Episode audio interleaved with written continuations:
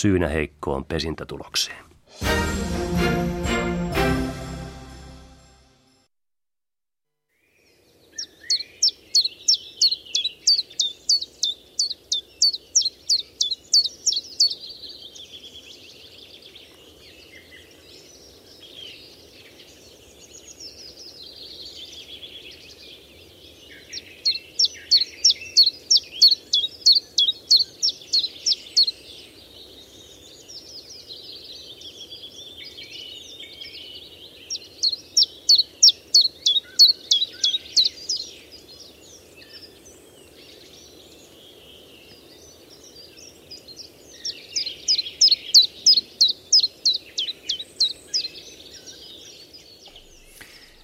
Kesäistä heinäkuun iltaa, hyvät Radio Suomen kuuntelijat ja luonnon ystävät.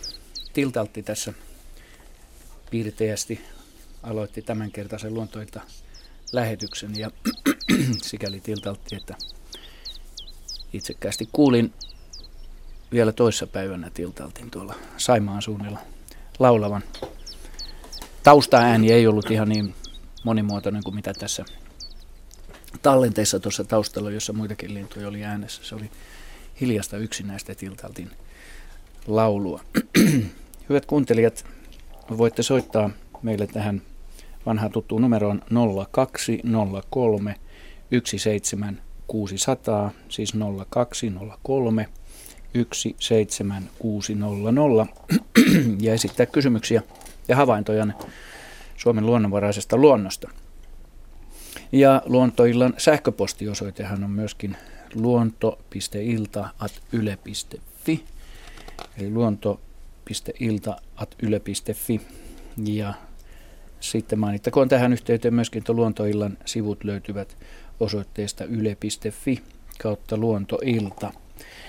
Tällä studiossa istuu ruskettuneen ja rennon näköistä porukkaa, vanhat tutut asiantuntijamme nisäkäsasiantuntija Katja Holmala, lintuvastaava Juha Laaksonen, hyönteisspesialisti Jaakko Kulberi,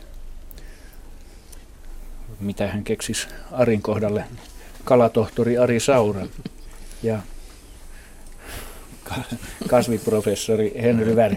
No niin, mutta iloisen ja kesäisen näköistä porukkaa, kun katsoo studion ikkunasta, niin aurinko siellä paistaa ja ja Lehmuksen lehdet heiluvat vienossa iltatuulen vireessä. Öm, mahtaako meillä olla siellä vie- soittajaa linjalla? Ilmeisesti on. Marita Korhonen. Hyvää iltaa Marita ja tervetuloa mukaan lähetykseen. Joo, hyvää iltaa vaan. Mistä päin Marita soittelet? Soittelen täältä Porvoon kaupungin Kullon kylästä. Hyvä. Ja minkälaista kysyttävää? No sellainen, kun noita tervapääskyjä nykyään, etenkin nyt viiden vuoden aikana, ne on vähentynyt huomattavasti, että harvoin niitä enää näkee. Niin tuossa seitsemäs päivä heinäkuuta illalla, ei meinannut uskoa silmiänsä, kun 300 metrin päässä metsä yläpuolella oli niin kuin heinäsirkka parvi. Eli varmaan joku 100 200 tervapääskyä. Ne pyöri siinä metsän yläpuolella ja, ja tota, niillä oli varmaan siellä ihan hyvät sapuskat. Ne pyörit tuollaisen tunnin verran ja sitten, sitten pissukseen jokainen lähti omille teilleen siitä porukasta. Niin, sellainen kysymys vaan, että mikä ihmeen kännykkäsysteemi niillä on, että ne saa hyvin laajalle alueelle – kavereille ilmoitettua, että nyt kantsii tänne tulla, täällä on hyvät tarjoukset. Jaa, jaa. Miten tieto kavereilla kulkee toisille ja vähän naapurikavereille. Mm. Useimmiten, kun siis tämähän ihan aika, aika moni on ilmoitellut omilta paikkakunnilta, että, tuota, että tervapääskyjä on, ja tervapääsky on vähentynyt, mutta tuota, sitten taas toisaalta niin toiset ihmiset on sitä mieltä, että vihdoinkin niitä on taas meidän pihalle. Että mä en ota kantaa tähän koko Suomen kantahommaan, mutta, mutta se, että, että kun toiselle alueelle jonain päivänä tai jonain iltana yhtäkkiä kerääntyy iso parvi tervapääskyä, niin se todennäköisesti johtuu siitä, että, että siinä voi olla aika isoja saderintamia tai ukkosrintamia.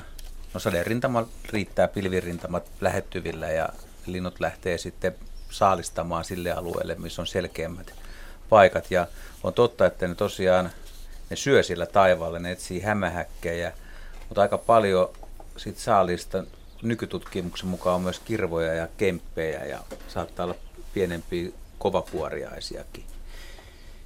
En ihan tarkkaan tiedä, että, että seuraaks osa linnuista toisista tulee vaikka kahdelta kolmelta eri alueelta, että, että näkee mitä toiset linnut tekee ja jatkaa matkaa, vai onko se, onko se ne ilmavirtaukset niin selkeät, että missä kannattaa saalistaa, että se automaattisesti ohjautuu. Ja nämä siirtymiset voi olla tosiaan useita satojakin kilometrejä ja tervapäsky sinänsä aika outo tai jännittävä laji. Et mä luulen, että tutkijatkin vähän riitelee keskenään siitä, että et, et mitkä linnut siirtyy kuinka pitkiä matkoja. Onko ne tämmöisiä esiaikuisia pesimättömiä lintuja, jotka voi huidella ihan missä tahansa. Ja suuri osa tai merkittävä osa esimerkiksi Suomessa tällä hetkellä lentävistä linnuista, niin voi hyvinkin olla tämmöisiä kolme, neljävuotiaita esiaikuisia lintuja, jotka ei vielä pesi.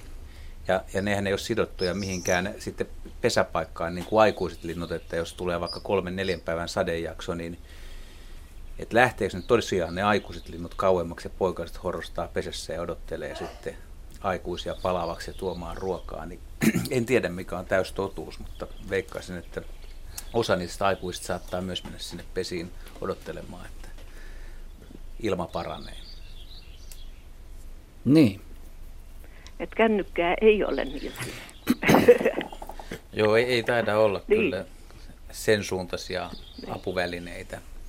Et usein, useat linnuthan seuraa, mitä toiset yksilöt tekee, että et kyllä siis äänimaailma on ihan hyvä esimerkiksi varoitusääni, jos ajatellaan semmoista tilannetta, ei liity nyt lentäviin lintuihin, mutta punarinta tai jotkut muut linnut on ruokintapaikalla, siihen varpushaukka pölähtää paikalle, tulee lähelle, niin yksi lintu huomaa sen, niin se päästää korkeaan ääneen ja muut linnut reagoivat jopa siis lajiryhmien ja lajien, eri lajien välillä on tieto kulkee, että et, et kyllä ne viestittää toisilleen, mutta terrorpääskyn osalta, niin no jää, en tiedä kuinka, kuinka pitkälle veikkaatte muuten, että tuommoinen kirkuminen kuuluu, että, että, että sieltä, sieltä joku yksinäinen lintu kuulee. Kyllä se ennemmin näkee varmasti. No riippuu vähän kelistä, mutta voisi kuvitella, että useamman sata metriä ainakin kuuluu. Varmaan kilsankin. Ne niin. on aika semmoisia ultraäänikolosia ne tervapääskyn kiljunnat. Joo, ja sitten jos ne tuollaisessa ilta-auringossa, missä, missä nyt ei ole kauheasti muita lintuja sillä korkeudella, missä ne lentää, niin jos, jos muut linnut on pääsääntöisesti aamulla äänessä hektisimpään kevät sesonkiin, niin kyllä, kyllä se kauas kuuluu. Mutta kyllähän niin kuin Juha sanoi, niin tota, kyllähän ne viestittää tällä liikehdinnällä, liikehdinnälläkin myöskin, että linnuthan näkee aika hyvin, että mitä muut on tekemässä, että onko se ihan matkalentoa vai onko se tämmöistä ravinnonhakulentoa. Että kyllä se pyörii silloin. Kun joo. Se, joo, se on ihan erityyppistä ja ne tunnistaa hyvin nopeasti. Se on monilla esimerkiksi lo, lokkilinnut nyt, kun mm. ne tähän aikaan vuodesta mielellään syö jotain lentäviä hyönteisiä ja kerääntyy johonkin tämmöisten parveilevien hyönteisten ympärille tai yö, yöllä lyhty, lyhtypylväiden, lyhtyvalojen ympärille syömään Saa. yöllä lentäviä hyönteisiä, niin kyllä ne näkee siitä käyttäytymisestä sitten ne Tekee muut paljon, yksilöt. paljon töitä, että ne pystyy lentämään tarpeeksi hitaasti niin, niin se on ihan, eri, ja... ihan erinäköistä len, lentoa kuin tämä päivällä. Ja esimerkiksi jos ajattelee, että nytkin Arki Uudessa kaupungissa olet siellä kalastuspuuhissa ja saat Sehän saat aina hyviä saaliita, no, niin kuin viikko sitten puhuttiin, niin jos siinä on, on ensimmäiset lokit tulee syömään, niin kauempana muut näkee näiden lokkien käyttäytymisestä. Ei niin tarvitse mitään viestitellä. Joo, näkee, että, ne ilma, että on ilmestyy ihan kuin tyhjästä. Se on, se on niin kuin merkillistä kyllä, että lokitkin tulee valtavalla vauhdilla. Suhina vaan kuuluu, kun ne tulee. Tervapääskystä, niin jos ajatellaan sitä, että miten ne ensimmäiset löytää sitten ravintokohteet, niin tietenkin ne kokemuksesta on pitkäikäinen lintu varmaan kolmekymppiseksi, jos on hyvä säkä, niin elää ihan sujuvasti. Ja, ja tota niin, jos ajattelee sitä, niin sillä on tosi pitkä kokemus yhdellä yksilöllä ja se pystyy lukemaan varmaan just tämmöisiä ukkosrintamia ja muita tosi hyvin, jotka, mm. jotka aiheuttaa hyönteisissä sen, että niille syntyy tavallaan pakoreaktio. Ne tietää, että kun toi, toi keli tulee päälle, niin sitten tulee ruumiita. Et nyt aloitetaan hommelit nopeasti, että ehditään, ehditään tota alta pois ja silloin kaikki linnut keskittyy siihen rintama edellä olevaan hyönteismassaan. Ja, mm. ja sitten esimerkiksi saaristossa on aika helppo huomata, että kun on näiden kironomiidien, eli survi ja sääskien, niin, niin parveiluja, niin niiden ininähän kuuluu varmaan tuommoisen linnun korvissa kilsojen päähän, kun semmoiset 100 metriä korkeat hyönteispatsaat, niin siipien tämä ultraäänet, joka, joka siis syntyy niin kuin iskee monta sataa kertaa minuutissa ne siivet, tota, niin, tai itse asiassa sekunneissa kai on, mm. niin tämä ääni tietysti kaikuu lintujen korviin ja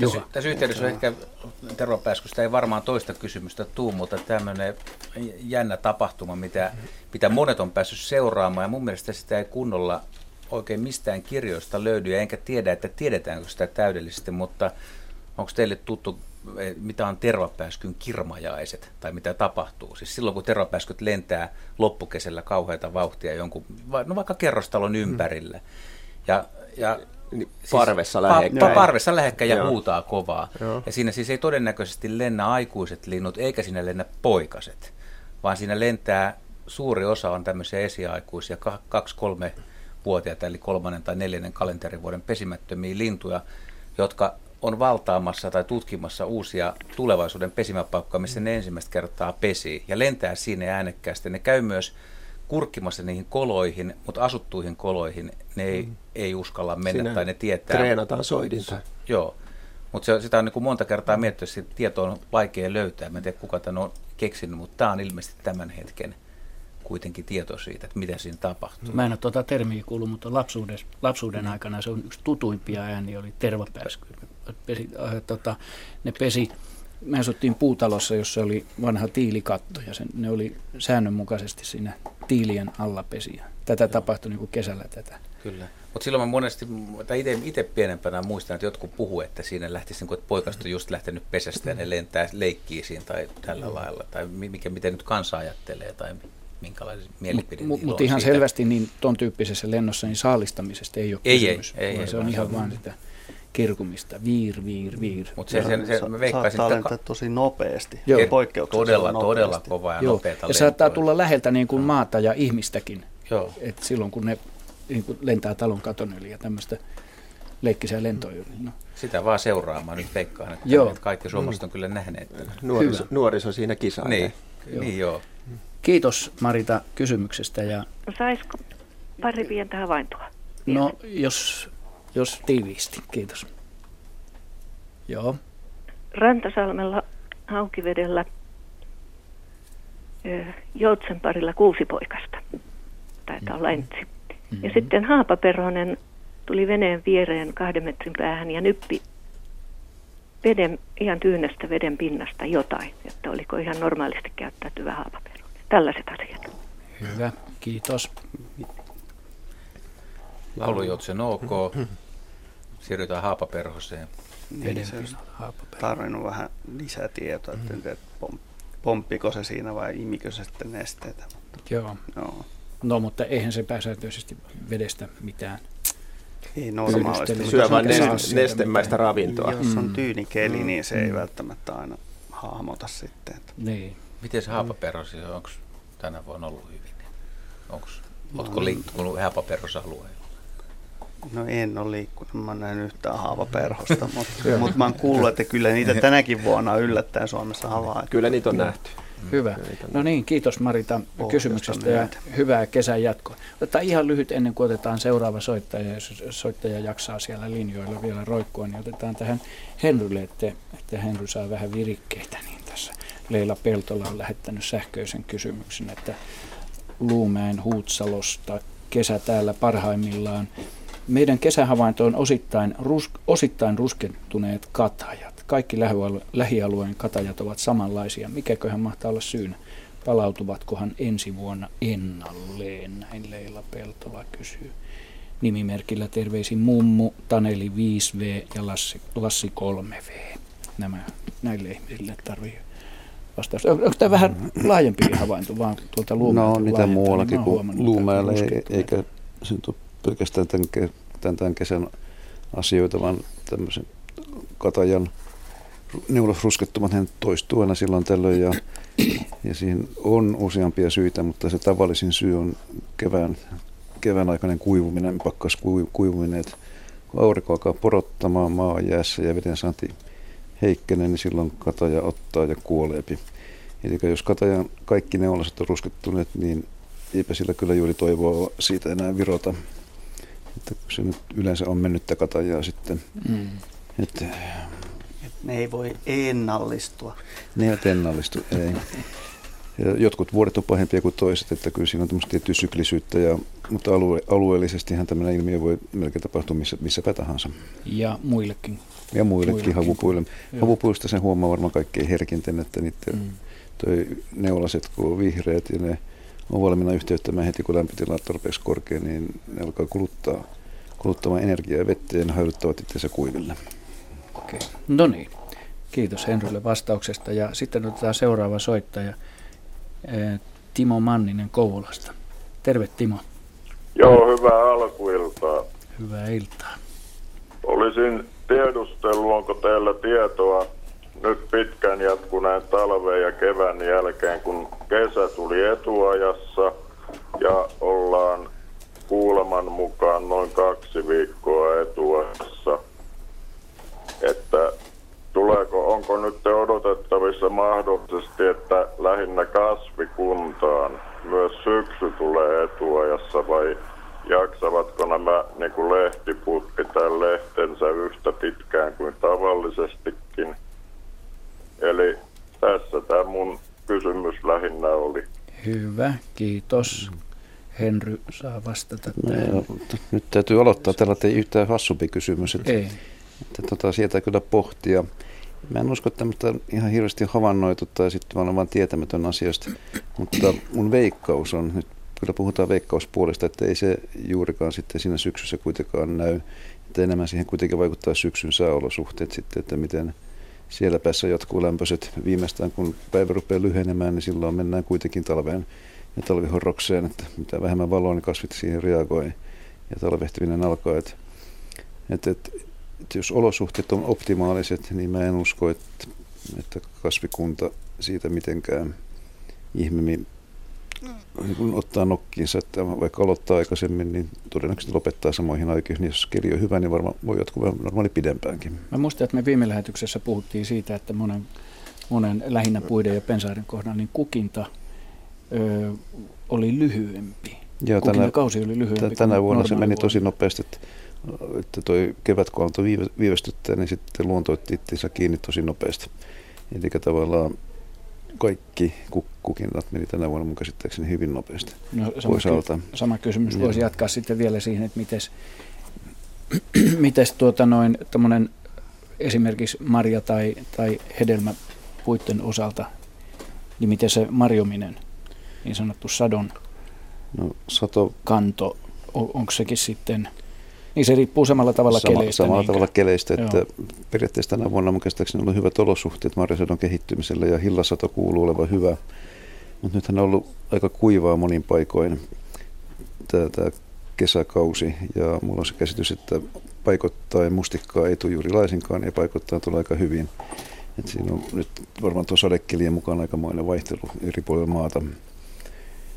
Tuohon alkuperäiseen kysymykseen vielä Jaska antoi tuolla vinkin, että että kun kevät aikaistuu ja syksy aikaistuu, niin meillähän on koko joku laji, jotka oikeastaan tykkää siitä, että kasvukausi vaan pitenee ja paranee. Ne ei vaan ole meidän kotimaisia kasveja. Että yksi tällainen laji, mikä Suomeen on odotettavissa, että tulee leviämään, niin on pyökki. Ja sehän tekee jo siementaimia tuolla Varsinais-Suomessa ja levinnyt lähimetsiin, niin sehän nimenomaan tykkää mitä pitempi kasvukausi, sen parempi sille. Varmaan tammikin. Tammi tykkää myöskin. Itse asiassa mä olin retkeillä tuossa Hämeessä joitakin viikkoja sitten, niin sanotaan Sääksmäen nurkilla asti, missä kuljin, niin siellä on aivan valtavasti metsätammia monin paikoin, nuorta tammikkoa mm. tällä hetkellä. Että, että se, se, se, tulee kyllä nyt leviämään ja yleistymään tosi rajusti näissä, näissä olosuhteissa. Mites niin. voiko noin metsänomistajat olla tyytyväisiä, että tulee isompi vuosikasvu? Tuleeko, jos on pidempi, pidemmäksi kesä, se, tämä se, kasvukausi? Se riippuu, jos mitä metsänomistaja haluaa puiltaan. Että jos, Eikö se ole aina sataprosenttinen tuotto? Siihen ei lasketa kovakuoria ja myyriä eikä mitään, ei lasketa, mitkä, mitkä Mutta jos halutaan mitään. hyvää rakennuspuuta, niin se saisi kasvaa vähän hitaammin ja niin. tiiviimpää puuta. Mutta jos halutaan paperipuuta, niin mitä enemmän, sen parempi. Ja yhden vuoden perusteella sitä on vähän vaikea ennakoida, Jeps. mitä jatkossa käy sitten. Jaska.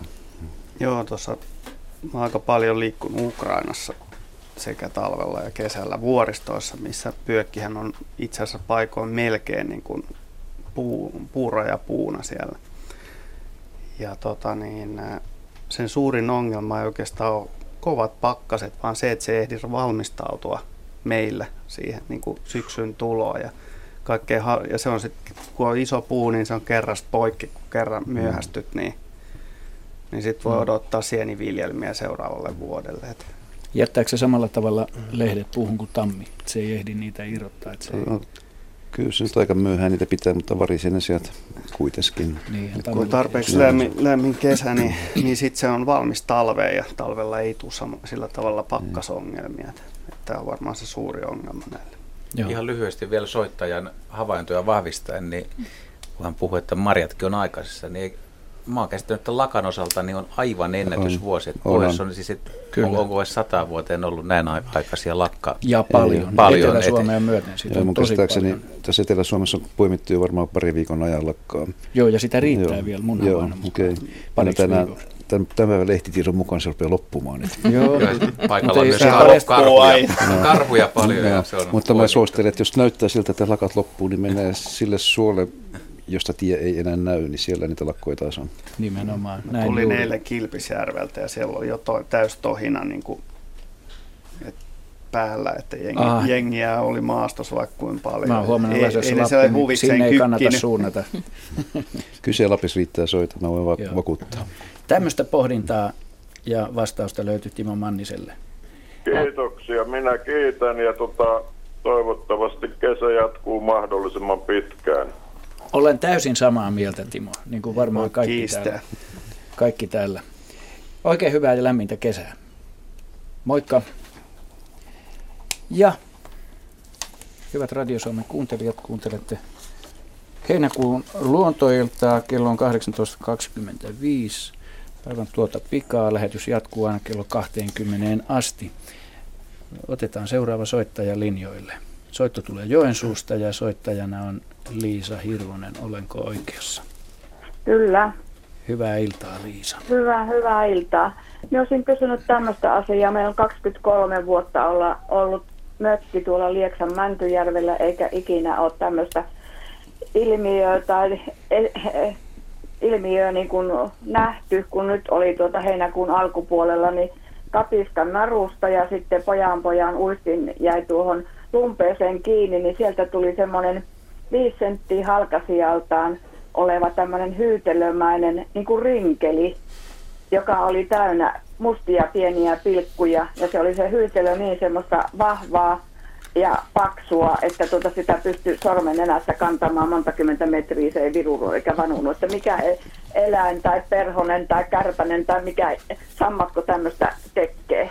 Ari Saura tässä hymyilee jo innokkaana vieressä. Päästetään Ari vastaamaan.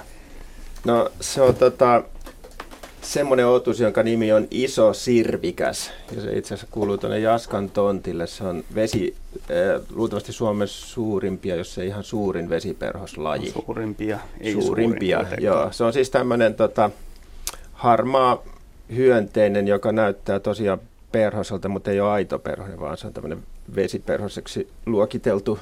Jaska niin. ehkä tästä ta- taksonomiasta osaa tarkemmin sanoa, mutta että sillä on semmoinen ominaisuus, että kun se lähtee munimaan se naara, se ensin tietysti hedel, koiras on se hedelmöittänyt ja sitten kun se lähtee munimaan, niin se lähtee kävellen joko jotain tämmöistä pinnalla olevaa. Yleensä se on ruoon korsi tai sitten se voi olla myöskin katiskan naru tai verkon naru tai mikä tahansa semmoinen kiinteä esine, joo, joka alkaa kyllä. pinnalta ja sitten menee veden alle. Ja se Just, kävelee joo. sitä narua pitkin sitten reippaasti sukelluksiin, joskus jopa Ei. parin metrin syvyyteen ja sitten se munii joo. siihen naruun tai ruoankorteen ja siinä vaiheessa, kun se, ne munat tulee sieltä naaraan sisältä, ne on vielä yksittäin, mutta että sitten siinä on semmoista ainetta, joka vedessä sitten hyytelöityy tämmöiseksi renkaaksi. Eli se aloittaa Joo. sen munimisen samasta paikasta, mihin se sen lopettaakin, niin sen takia siihen muodostuu tämmöinen rengas. Joo, joo, kyllä me ihmeteltiin, että mikä ihme tämmöinen on. Että... Joo, ja sen hyytelön tarkoitus on vain suojata niitä, niitä hyönteisen munia. Joo, joo. Ne on suojassa siellä hyytelön sisällä esimerkiksi kaloilta aika tehokkaasti. Se on aika semmoista sitkeätä. Joo, Voisi sanoa, luokitella ehkä rääksi. No, se on joo, sitkeätä joo. ainetta ja se pysyy, pysyy ne munat hyvin siellä, siellä Joo. sisällä. Mutta tämmöinen Katiska, otus kuin iso niinku- sirvikäs. Joo, katiska meillä oli niinku semmoisena sumppuna, niin se oli varmaan kolmen metrin syvyydessä. Joo. Niin tota, siinä, sen, siinä narussa oli ja sitten tämä lumpeen varsi, niin se oli sitten Joo, matala. se on hyvin tyypillistä. Ja nyt tänä vuonna niistä on tehty tosi paljon havaintoja.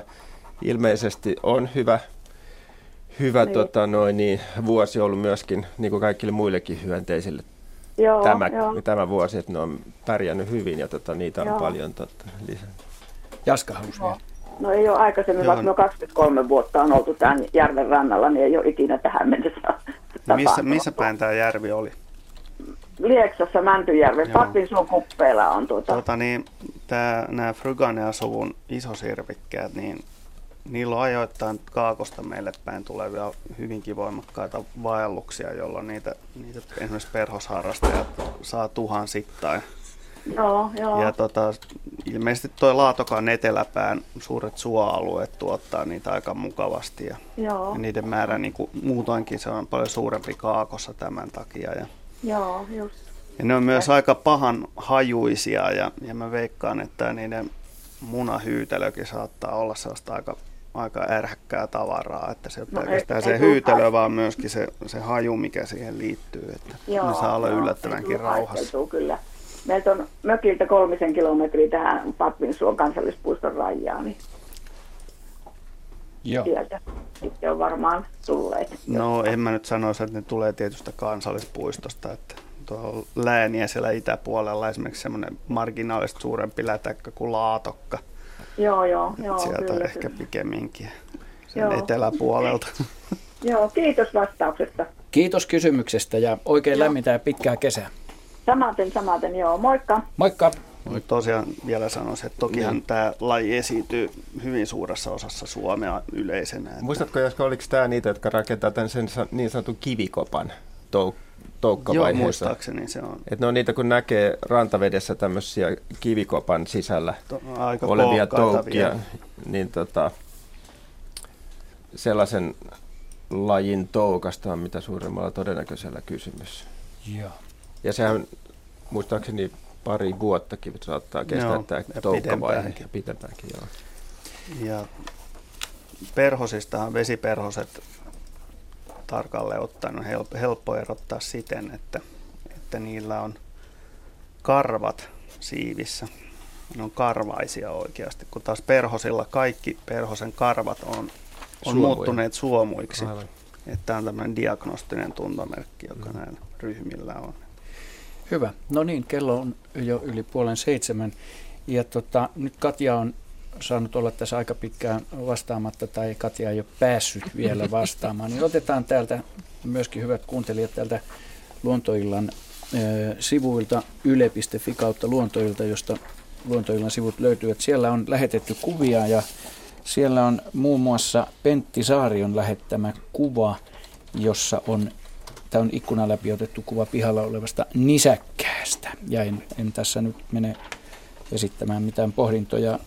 Öö, Pentti kirjoittaa tässä näin kuvan saatteena. Kiinnostaisi suuresti tietää, mikä eläin kuvassa on. Kuva on esitelty tutuille ja ihan metsästystä harrastavillekin ja kukaan ei ole varmuudella tunnistanut eläintä. Supikoiran ohella eräs metsästäjien arvaus on ollut juova hyena, kun niitä on kuulemma Virossa nähty. Eläin kävi ainakin kolmena päivänä vanhempieni takapihalla ja valokuva on otettu talon sisältä ikkunalasien läpi. Kuvien eläin on kuvattu Lounais-Suomessa maaseutukaupungin taajama-alueella omakotitalon takapihalla viime kesänä. Eläimen kuvaus on seuraavanlainen. pituus noin yksi metri, korkeus 70-80 senttiä, vahva häntä, pitkä korva, valkoiset juovat noin, yhden, noin neljän, desi, neljän senttimetrin leveät, takapää noin 50 senttiä leveä, kaula kapea, pää pienikokoinen ja tummat jalat.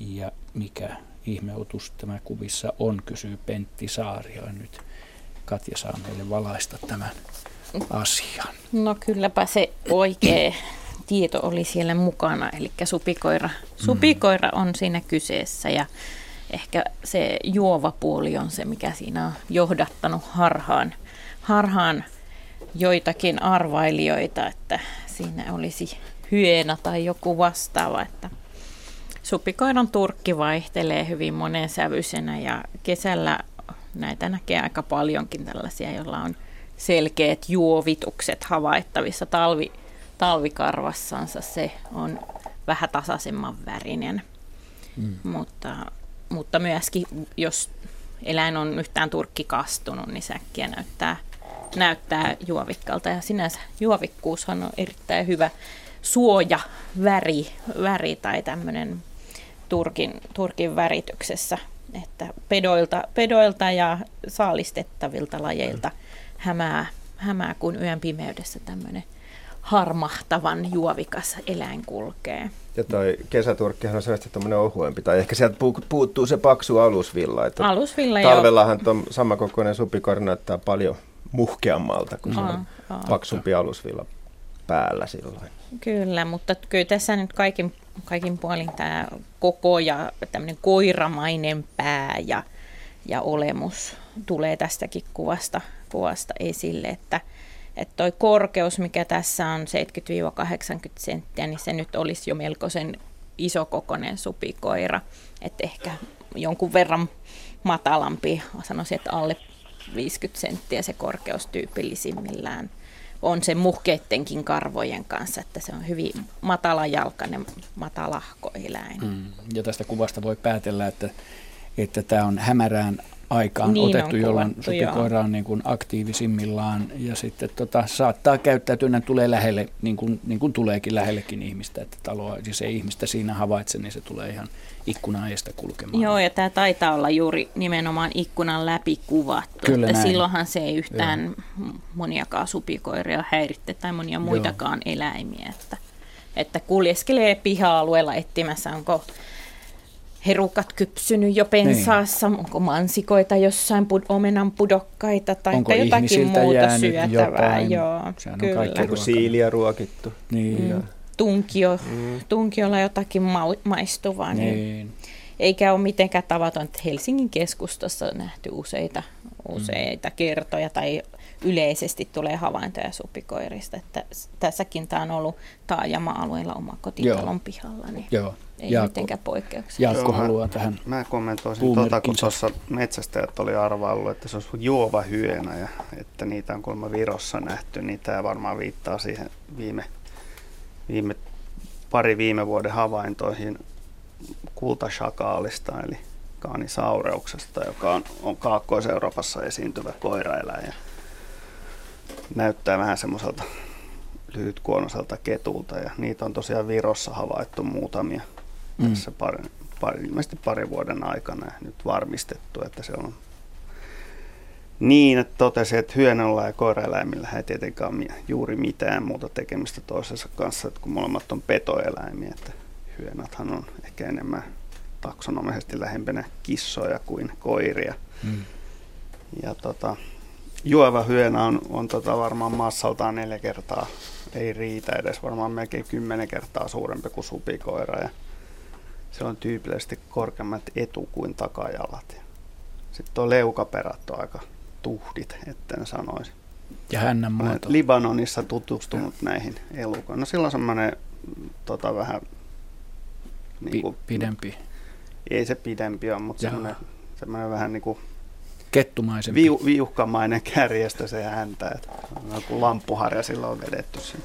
Taitaa, taitaa olla se lähin levinneisyysalue, niin kyllä menee siellä Turkin. Joo, menee. Turkin mä puolella. Vaan totesin, että, että mä ei- oon nähnyt Libanonissa. Niin, että paljon lähempänä niitä juovahuenia ei oikeasti Joo. sinne. Palataan lähemmäs Suomen mutta luonnonvarasta luontoa. Ja Mutta kaikki nämä on kovin piilottelevia eläimiä, että ei ole helppoja havaita. Mm. Ne olisi muuten ammuttu jo loppuun. epäilemättä yhettömiin. Otetaan seuraava soittaja mukaan. Sodankylästä meille soittaa Leila. Hyvää iltaa. Hyvää iltaa. Tervetuloa mukaan. Kiitos, kiitos. Mun asiani koskisi niin kuin pupujussia. Joo. Eli kaksi viikkoa ennen juhannusta heräsin puoli kolme aikaa yöllä, että joku syö seinää. Ja tuossa mun niin kuin pään päällä. Ja mä jyskäytin nyrkillä seinää. Ja mulle niin kuin tömpsäytettiin takaisin ja ei se vaan jatku se syöminen. Ja sitten mä menin ulos kahtomaan, niin Jänis söi tosta niin kun on sokkelin sen päälle, kun heitetään sitä rapaa, mitä se nyt on oikein nimeltään. Joo. Niin se söi sitä. No, seuraavalla viikolla, kymmenen yli kolme oli sama herätys.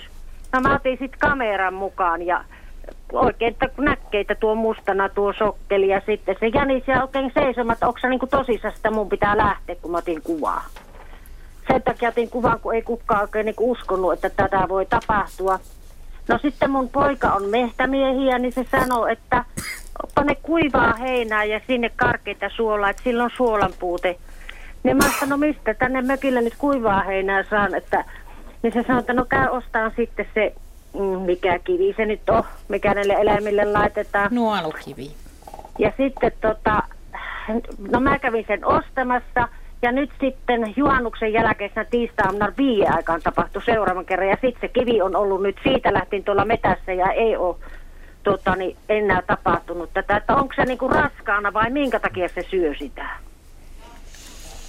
No, ei nyt välttämättä, se voi olla siellä uroskin käymässä, että se ei ole välttämättä raskana olevan, oleva naaraske, mutta aika hyvä arvaus, arvaus sieltä oli tullut, että tämmöisiä äh, hivennäisaine- tai suolojen puutos, puutosta se vo, voi hyvinkin olla, jota, joka sinne houkuttelee rappausta nuoleskelemaan, että et kyllähän niissä rap, kalkkiahan niissä aika Kalsiumia usein. ainakin löytyy joo, siitä. Joo. Noissa. Joo. Se on vaan hirveä ääni yöllä, kun heräät, kun se vetää niillä hampaillaan sitä. Vaan ei hampaat kauaa kestä, onneksi niillä kyllä hampaat kasvaa koko ajan, että kyllä se tylstyttää Niin kovaa vauhtia tämmöinen rappauksen Mut- raaputtailu. Kuluttaa, vaan ei tylsistytä välttämättä. Niin, niin kuluttaa aivan. Joo, nyt tosiaan otin valokuvan, kun kaikki vähän epäilee. Sanoin, että ei ole ikinä tämmöistä kuullut, että olisi tapahtunut. Niin sillä, sillä mä ajattelin, että mä soitan, että kuinka yleistä tämä tämmöinen on.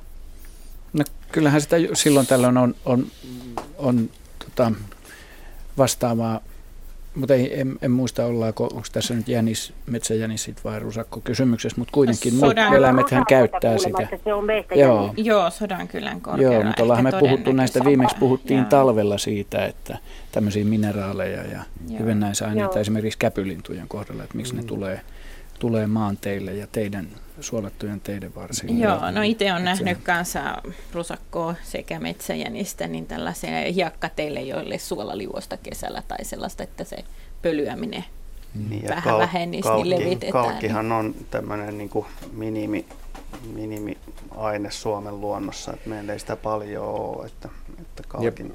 Varsinkin heinää puremalla sitä tulee aika niukasti. Mm. Joo, Joo, ja, ja sen huomaa esimerkiksi siitä, että kun jyrsijät syö, syö hirvieläinten sarvet varsin nopeasti, mm. niin kuin, Mm. ja jäniseläimet käy Ja- kanssa niitä luita ja Joo. sarvia jyrskyttelemässä. Ja meillä käy se- oravat, kun mä oon porosarvia joskus kotipihalla jättänyt ulos, niin oravat käy niitä nä- näpsimässä. Joo, Mm. joo. no niin, tämmöinen, tämmöinen vastaus löytyy Leila tähän sun kysymykseen. Kiitos mielenkiintoisesta havainnosta. Kiitos. Pitää nyt pitää tulla vaan metässä sitten sitä vuolukin, että ei tule seiniä syömään. Niin juuri, pysyy talo pystyssä. Niin, ja saa porotkin ruokaa siitä Niin samalla. juuri, just No näin. niin, Kiva, kiitos. Kiitos. Hei. Kiitos. Hei hei. No niin, meillä tuossa seitsemän ja puoli minuuttia aikaa merisäälähetykseen ja otetaan rohkeasti seuraava soittaja vaan mukaan lähetykseen. Jarkko Setälä Espoosta. hyvää iltaa. Hyvää iltaa. Ja haahkoista olisi kysymys, tai haahkojen pesinnästä oikeastaan. Okei. Onko haahkan pesintä yleisesti myöhässä tänä vuonna vai oliko tämä joku ihme tantta, joka aloitti vasta 9.6. jälkeen. Tämä tapahtuu siis Kemionsaaren kupeessa Turun saaristossa. Sen jälkeen meiltä lähti ihmiset mökiltä pois. Nämä on kaikki siis toisen käden tietoja. 9.6. Mm-hmm. jälkeen on aloitettu ja 12.7. on saatu ilmeisesti kaksi poikasta ulos. Siellä on mm-hmm. haahkoja koko ajan liikenteessä, pienen, pieniä ja isoja poikasia, eri kokoisia. Onko tämä jotenkin niin kuin ja noista uroksista muuten tosiaan, jotka tuohon, tuohon taustaan tuli, niin ur- Joo. uroksista, niin niitä oli kuulemma silloin 9.6. tienoilla, niin ihan yksi, kaksi. Et tuli semmoinen olo, ja samalla täytyy kysyä, että mistä lintu tietää, jos se olisi ollutkin tyhjä pesintä. Että oliko se, että se vaan kesti ja kesti sen oikean ajan, niin tietääkö lintu jostain, että ei tule tyhjää pesintää, vaan että sieltä oikeasti olisi poikasia tulossa. No nyt meillä on täällä oikein hahkaspesialisti Juha Laaksonen antamassa vastauksen toi, tähän. Aloitetaan tuosta aik- aikataulusta. Että aika myöhäinen on tosiaan. On, niin koska kuin yleensä oot- juhannukselta meillä on viimeisetkin hahkat ulkona, että koirat saa vapauden. Joo, ja periaatteessa niin kuin semmoinen kunnon, kunnon pesintä ehkä lounaisa, lounaissaaristossa, että ne poikaset on toukokuun lopulla ja mieluummin kuoriutuu vielä hyvinkin samanaikaisesti, niin sitten siinä on suurempi turva, turva hyötyy poikasta toisistaan ja emot toisistaan. Mutta toi on, toi, on, toi on myöhäinen pesintä, ei missään tapauksessa siis ihan yleinen. että jotkut, jotkut linnut jostain syystä niin ei pysty pesimään oikeaan aikaan. Ja Olisiko se, kenties uusinta pesintä? No mä luulen, että ne ei kyllä hirveästi vesilinnut uutta pesyettä enää sitten tee. Et se, ellei se on hyvin alkuvaiheessa joku homma epäonnistunut. Mutta eikö yhä jonkun verran tämä myöhäinen kevät tai vähän pitkittynyt talvi, joo. niin Eh, on No, myötä vaikuttanut eh, ehkä tähän? jonkun verran, mutta tämä nyt on jo niin myöhäinen, että Niin. ei, ei, ei siinä ole enää sellaista. Että, että se, Mm. sehän vaikutti siis kylmä kevät, kylmä maaliskuu lähinnä, niin Mm. no hahkat ei ollut oikeastaan vielä tullut, että se huhtikuu oli jo vähän lämpöisempi, mutta esimerkiksi Kotkilla ja Merikotkalla, jolloin ne linnut oli jo paikalla täällä, niin ilmeisesti pesintä on mennyt aika huonosti, koska se pesinnän aloitus on ollut niin vaikea ja heikko, tai sitten sit siinä on tap, tapahtunut jotain. Ja, ja mä oon kuullut kyllä taas sitten tämän vuoden osalta haahkoista aika hyviäkin uutisia, että on ollut ihan kohtalaisen hyviä poikuja, on onnistunut aika, on aika hyvin, muit- että, juu, että se, Muut poikueet on onnistunut, tästä tuli vaan kaksi. joo, joo, no, ne on, ne on jos useinkin sitten se, oikea emo. joo, useinkin ne sitten ne myöhäiset poikueet, niin ne on aika, aika paljon pienempiä ehkä kuin nämä alkupoikueet, että, tai semmoista, jotka pesi, pesi just silloin toukokuun lopulla kuoriutuu, että, mutta kiva havainto näin myöhään ja ja tota, oletteko huomannut sitä, että onko teidän alueella siellä, niin onko siellä ollut ollenkaan niitä koiraita, jotka on jäänyt tähän naaraiden ja poikasten joukkoon? Että joinain, ääntä kuulunut. Mitä? En, ei ainakaan ääntä ole kuulunut. Ei ääntä kuulu, mutta siis, siis viime vuosina siis sitä ei varmaan oikein tiedetäkään, että mitä nämä koiraat on, mitkä, mitkä aikaisemmin niitä ilmeisesti oli vähemmän, että saattaa jäädä sitten se, Jaska käyttää sanaa hengailee siinä mukana, eikä oikein tiedä, että mitä se, mitä se koiras tekee, koska se naaras ei siitä paljon välitä, välitä ja todennäköisesti ei edes haluaisi, että se on siinä puolustamassa, kun ei se sit koirasta kumminkaan ehkä ole puolustushommiika, mutta siinä se vaan on mukana. Mukana. Tuolla Uuden kaupungin sairastossa ainakin selvästi oli koiraita enemmän nyt, varsinkin just pesinnän, pesinnän aloittamisen jälkeen niitä pyöri siinä.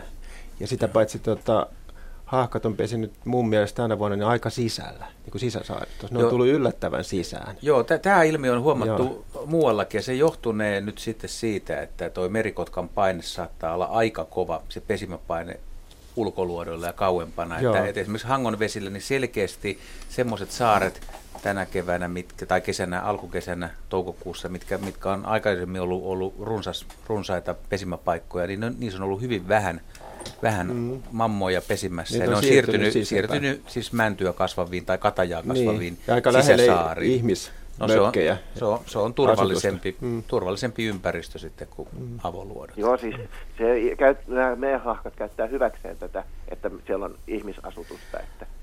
Joo, se, jos, jos ne osaa siis käy, käyttää hyväkseen pesimäpaikkona vai johdattaako myös poikaset, että, että mielellään sit on poikasten kanssakin lähellä laitureita tai tällaisia. Siitä ei nyt ole ihan käsitystä, mutta tota noin. Niin. Se on meidän mielenkiintoinen spekulaatio, että mitä tapahtuu muutamassa vuodessa. Että sehän, ei, sehän ei auta siis, että, että jos vaikka hahkanaara tajuaa, että ihmiseltä saa hyvän suojan, että jos sillä alueella, missä on laiturit ja ihmiset, niin sieltä ei löydykään ravintoa, niin ei sinne, sinne voi tulla. Että, että, että pakko löytyy ravintoa ja hahkanpoika sitten tarvii pientä, pientä hyönteistä niin jos sitä ei ole tarjolla, niin sitten ei auta sekään, että tuo ihmisten suojaa. Mutta tämä, tämä asia on kovasti tapetilla tällä hetkellä ja keskustellaan, että mitä, miten paljon tota isot, isot pedot ja lokit niin haakka kantaa verottaa. Että haakkahan on runsastunut kuitenkin 1900-luvulla voimakkaasti ja sitten samaan aikaan on merikotka voimistunut. Ja nyt tässä käydään semmoista keskustelua, että sitä ei käydä kyllä nyt luontoilla puitteissa, koska se on pitkä ja kova kova keskustelu. Entäs tämä tyhjäpesintä? niin, Entäs tämä tyhjäpesintä mahdollisuus? No, no, kun se tuli niin myöhään. No mä, mä en suora, mä, mulla on itsellä semmoinen, siis mä en tiedä, että tietääkö lintu, että tästä hommasta ei tule yhtään mitään, mutta mä muistan, että mä kerran seurasin kuusitiaisen pesintää pitkään Nurmijärven palojoella vielä elokuun lopulla, missä tämä naaras hautoja, hautoja, hautoja. Se hauto siis varmaan siis puolitoista kuukautta se oli siinä pesällä ja niistä munista ei tullut mitään. Että se ei ainakaan, se ei tiennyt missä mennään, mutta missä vaiheessa niin kuin lintu tajuu, että, että ne, kyllä varmaan, veikkaisin, että suurin osa kyllä ehkä voit tietääkin, mutta ei ehkä kaikissa tapauksissa. Joku vanhempi mamma varmaan ymmärtää sen kyllä. Ai, tämä on mennyt pieleen nyt 17 vuotta. Tämä hautominen, eikö se ole enempi semmoinen vaistotoiminta, että sitä hautomista saadaan niin kuin tuomalla munia munia ja sitten kun ne ei kuoriudu, niin ehkä siinä on joku tämmöinen viive, jonka jälkeen se, sitten niin kuin jää. Jossain vaiheessa se homma, homma loppuu, mutta on, se, on sekin, kun ajatellaan, että miten, miten se lintu tuntee, kun jos se muna nostetaan siihen 10 sentin päähän pesästä, niin lintu ei enää löydä sitä siitä eikä halua mm. Jos mm. sinne pannaan kananmuna tai kivitilalle, niin sekin voi kelvata. Joskus lintujen pesistä löytää vaikka minkälaisia esineitä, mitä haudataan mukana, niin näin rumasti sanon, sanoin ehkä, niin ehkä, ehkä lintuemo ei ole aina niin kuin ihan ladulla, että se ei ole skarpeimmasta päästä. Sitten jos sieltä, sieltä pesyestä niin joku muna ei kuoriudu, niin kyllähän se jää sinne se, pesään. Kyllä, kyllä. Joo, joo, ei siinä ole aikaa enää odotella sitten. Kiitos Jarkko kysymyksestä. Meillä painaa tässä merisää lähetys päälle. toivotetaan sinne Espooseen tai missä päin Kemiössä liikutkin, niin oikein pitkää ja lämmintä kesää sullekin. Hei hei. Ja nyt tosiaan, hyvät kuuntelijat, pidetään semmoinen viiden minuutin about tauko, niin kuin Jaska sanoisi, about tauko merisää ja sen jälkeen tullaan takaisin luontoiltaan.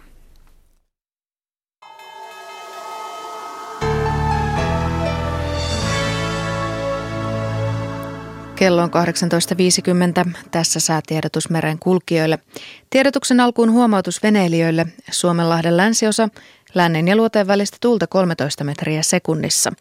Suomenlahden itäosa, Pohjois-Itämeren itäosa, Selkämeren pohjoisosa, Merenkurkku ja Saimaa, lännen ja luoteen välistä tulta 11 metriä sekunnissa. Eli huomautukset veneilijöille. Suomenlahden länsiosa, lännen ja luoteen välistä tulta 13 metriä sekunnissa. Suomenlahden itäosa, Pohjois-Itämeren itäosa, Selkämeren pohjoisosa, Merenkurkku ja Saimaa, lännen ja luoteen välistä tulta 11 metriä sekunnissa. Vienanmeren eteläpuolella oleva matalapaine liikkuu itään. Toinen Norjan merellä oleva matalapaine lähestyy hitaasti Norjan länsirannikkoa. Heikko korkeapaineen selänne muodostuu huomenna päivällä Selkämeren eteläosaan. Odotettavissa huomisiltaan asti Suomenlahti, lännen ja luoteen välistä tuulta 6-11 metriä sekunnissa, aluksi länsiosassa enimmillään 13 metriä sekunnissa. Yöstä alkaen 4-9 metriä sekunnissa. Päivällä lännen ja lounaan välistä tuulta Huomenna ajoittain sadetta, muuten enimmäkseen hyvä näkyvyys. Pohjois-Itämeren itäosa ja saaristomeri, lännen ja luoteen välistä tulta 5-9 metriä sekunnissa, aluksi Pohjois-Itämeren itäosassa enimmillään 11 metriä sekunnissa. Yöllä heikkenevää länteen kääntyvää tuulta, aamulla etelän ja lännen välistä tuulta 2-7 metriä sekunnissa. Päivällä voimistuvaa länteen puolelle kääntyvää tuulta. Huomenna ajoittain sadetta, muuten enimmäkseen hyvä näkyvyys. Pohjois-Itämeren länsiosa ja Ahvenanmeri, heikkenevää tuulta, yöllä lounaaseen kääntyvää tuulta 3-7 metriä sekunnissa. Päivällä voimistuvaa pohjoisen puolelle kääntyvää tuulta. Enimmäkseen on hyvä näkyvyys, yöstä alkaen paikoin sadetta. Selkämeren eteläosa lännen ja luoteen välistä tuulta 4-9 metriä sekunnissa, yöllä lännestä alkaen ajoittain sadetta, muuten hyvä näkyvyys. Selkämeren pohjoisosa ja merenkurkku, lännen ja luoteen välistä tuulta 5-9 metriä sekunnissa, ilta-yöllä paikoin ylimmillään 11 metriä sekunnissa. Yöllä lännestä alkaen ajoittain sadetta, muuten hyvä näkyvyys.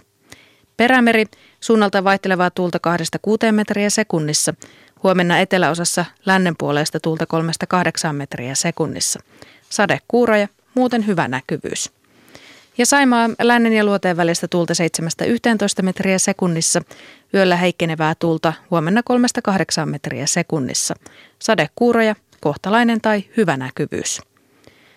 Odotettavissa torstai-illasta perjantai-iltaan Suomenlahti pohjoisen ja lännen välistä tulta alle 14 metriä sekunnissa – Pohjois-Itämeri, Ahvenanmeri, Saaristomeri ja Selkämeri, voimistuvaa pohjoiseen kääntyvää tuulta.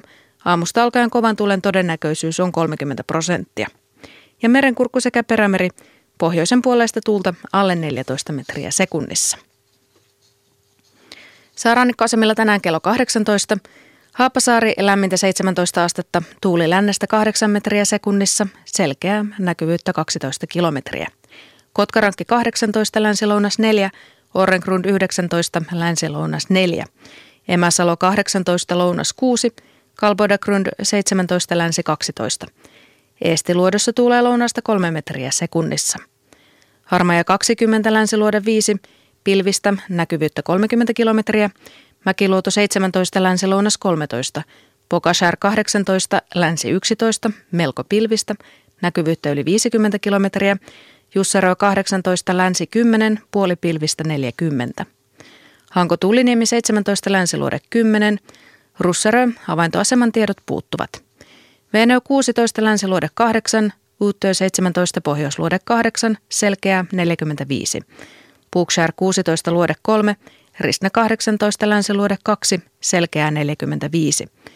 Kotskasandön 20, etelä-lounas 4, näkyvyyttä yli 50 kilometriä, Rajakari 17, Länsiluode 9. Fagerholm 16, luode 9, Kumlinni 16, luode 5, melko selkeä 45. Nyham 18, Pohjoisluode 6, pilvistä näkyvyyttä yli 50 kilometriä, Märket 16, Itä 1. Isokari 15, luode 6, puoli pilvistä 35, Kylmäpihlaja 15, luode 7, melko selkeä 24. Tahkoluoto 15, luode 6, selkeä 35, Schellgrund 17, länsi 3. Bredshäret 15, länsi-lounas 7, Strömingsboden 15, lounas 6. Valassaaret, havaintoaseman tiedot puuttuvat. Kallan 14, länsi 3, Tankkaiden 15, länsi 5, selkeää näkyvyyttä 45 kilometriä.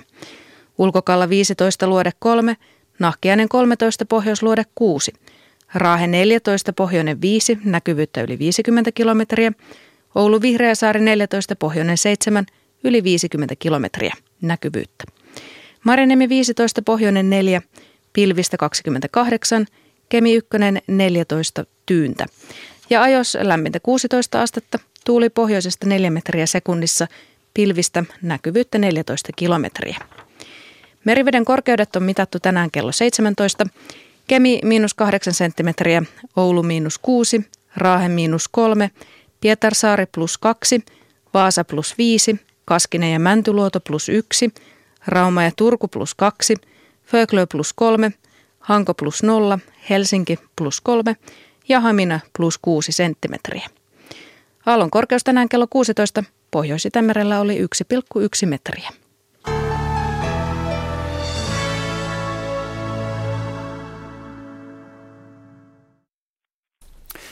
No niin, ja jatkamme luontoiltaa tässä vajaan neljän minuutin ajan. Ja me teemme näin rohkeasti, että me otetaan tähän soittaja, joka ainakin tässä neljäs minuutissa ehtii, kolmessa ja puolessa minuutissa ehtii esittää kysymyksiä ja jatketaan sitä pohdiskelua siitä uutisten jälkeen, jos ei ehditä tässä vasta. Tampereelta soittaa Markku Tyry, hyvää iltaa. No, hyvää iltaa, hyvää iltaa. Joo, ihan lyhyt ja ytimäkäs kysymys ja vielä perä olisi vielä toinen lyhyt ja ytimäkäs kysymys, mutta mitä tapahtuu ampiaiselle tai meiläiselle, kun se joutuu auton sisään ja vapautuu kenties jossakin 50 kilometrin tai kenties vasta 100 kilometrin päässä. No mä oon lyhyt ja ytimekäs. Se joutuu hukkaan. Se on liian pitkä matka jo veikkaisin, että No, mikä se on se matka, jonka ne pystyy suunnistamaan? Aa, no muutama kilometri varmaan, niin se pystyy kyllä löytämään Joo. ehkä takaisin, mutta ei kymmeniä kilometrejä enää. Et tietysti jos on kuningatar keväällä, niin silloin ei ole väliäkään, koska kyllä se sitten perustaa uuden pesän sinne, Joo. minne se on juuttunut. Joo, mutta tuommoinen perustyöläinen, niin ei, ei se on meno. Ihmisilläkin joutuu hukkaan, että... Kyllä se on meno, joo. Joo, joo. No entäs sitten toinen lyhyt kysymys, kun tuossa seurasin pesintäaikaa, kun öö, tuota pesästä, tässä, tässä tapauksessa talitiainen, kun se lähtee pesästä, niin mä laskin, että se on noin neljän sekunnin kuluttua jo 50 metrin päässä. Eli siihen nämä nykyiset dopingista kärähtäneet pikajuoksijat ei taida pysyä perässä. Joo. Eli tarkoitat, että, että lähtönopeus on kova ja liikkeellä. Niin, lähtönopeus on kova ja sitten kun ne saapuu siihen pesälle, niin se siis silmällä näyttää sillä, että ne tulee ikään kuin täydellä vauhdilla siihen kololle, siihen pesäpöntön kololle – mutta pakkohan niiden tietysti jo jarruttaa jossain vaiheessa, mutta silmällä se näyttää täydeltä vauhdilta. Niin ja se näyttää aika hurjalta, mutta sitten kun katsoo, kun tervapääsky tulee pesälle tai sitten vesilinnuista telkkä tai isokoskelo, aika iso, iso rotisko tulee kovalla vauhdilla, mutta se on se loppu viimeiset 10-5 metriä, kun se lintu kääntyy pystyasentoon, levittää siivet, nostaa jalat ylös ja kynnet tömähtää siihen lentoaukon alareunaan, niin se on hämmästyttävän nopea ja letkeä suoritus. Että, et, jos niin, ne ei sitä osaisi en... tehdä, niin sitten kävisi huonosti.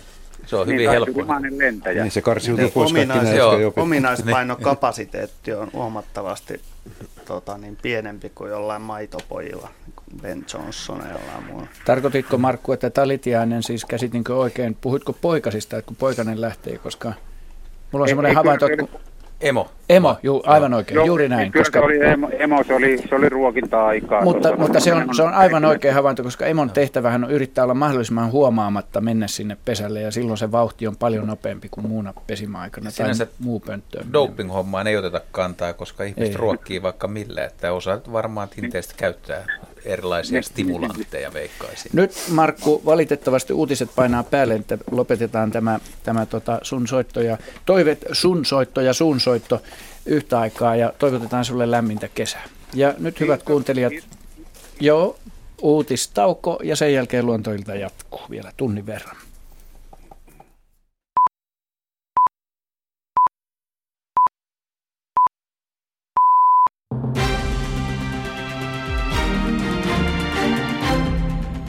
Suomen yrittäjät esittää lomarahojen ja pekkaspäivien leikkaamista. Suomen yrittäjien toimitusjohtaja Jussi Järventaus sanoi Porissa Suomi-areenalla, että yritykset maksavat liikaa tekemättömästä työstä. Työpaikkojen säilyttäminen on Järventauksen mielestä tärkeämpää kuin vanhat edut, jotka vaikuttavat kilpailukykyyn. Työntekijäpuolella esitys sen sijaan tyrmättiin. Kansanedustaja Astrid Thurs on valittu Euroopan turvallisuus- ja yhteistyöjärjestön Etyjin vähemmistövaltuutetuksi. Vähemmistövaltuutetun tehtävänä on lievittää jännitteitä, jotka liittyvät kansallisiin vähemmistöihin Etyjin alueella. Valtuutetun toimisto sijaitsee Haagissa, Alankomaissa. Kolmivuotinen toimikausi alkaa elokuun loppupuolella. Tursin tilalle eduskuntaan nousee Jörn Donner. Teleoperaattori Teliasoneran liikevoitto laski huhti-kesäkuussa 3 prosenttia viime vuoden vastaavaan aikaan verrattuna.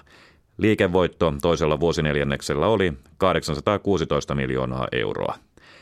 Teliasonera kertoo jatkavansa viime vuoden lopulla aloittamansa säästöohjelman toteuttamista. Säästöohjelman seurauksena Teliasonera on irtisanonut tähän mennessä yli tuhat työntekijää. Pankkikonserni Nordea suunnittelee jatkavansa toimipaikkojensa karsimista – Osavuosituloksensa julkistanut Nordea kertoo, että sen pitää mukautua käteispalvelujen kysynnän vähentymisen tuomaan muutokseen. Nordealla on vähittäispankkitoimintaa Pohjoismaissa ja Baltian maissa. Toimipisteitä näissä maissa on yhteensä vajaat 800. Nordean liikevoitto laski toisella vuosineljänneksellä 3 prosenttia viime vuoden vastaavasta ajasta noin miljardiin euroon. Sää on maan länsiosassa pilvistyvää ja yöstä alkaen tulee ajoittain sadetta, mahdollisesti myös ukkosta.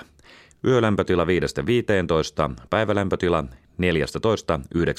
astetta. Maan itäosassa selkeämpää ja poutaa, huomenna taas pilvisempää ja päivällä lännestä alkaen ajoittain sadetta. Yölämpötila on 7 ja 14 ja päivälämpötila 15 ja 19 asteen välillä. Maan pohjoisosassa, Kainuussa ja Koillismaalla vielä yöllä pilvistä ja paikoin sadetta, muuten vaihtelevaa pilvisyyttä ja poutaa. Päivällä pilvisempää ja etenkin länsiosissa paikoin sadetta. Yölämpötila 3-10, päivälämpötila 12-18 astetta. Maan etelä- ja keskiosassa sekä Pohjois-Pohjanmaan ja Kainuun maakunnissa sisävesillä liikkuvia varoitetaan voimakkaasta luoteistuulesta. Metsäpalovaroitus on voimassa Ahvenanmaan, Varsinais-Suomen, Satakunnan, Uudenmaan, Kymenlaakson ja Etelä-Karjalan maakunnissa sekä Utsjoen kunnassa.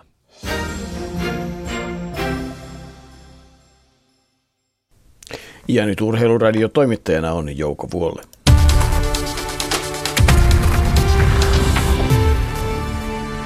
Mukavan vilkasurheiluilta paljon tapahtuu Lahdessa eliittikisat, jalkapalloa, pesäpalloa. Aloitetaan jalkapallolla.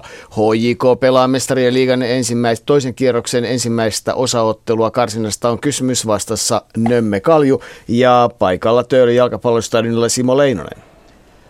34. peliminuutti täällä Töölön jalkapallostadionilla ja tilanne edelleen 0-0 tässä Mestirien liigan toisen karsintakierroksen ensimmäisessä osaottelussa.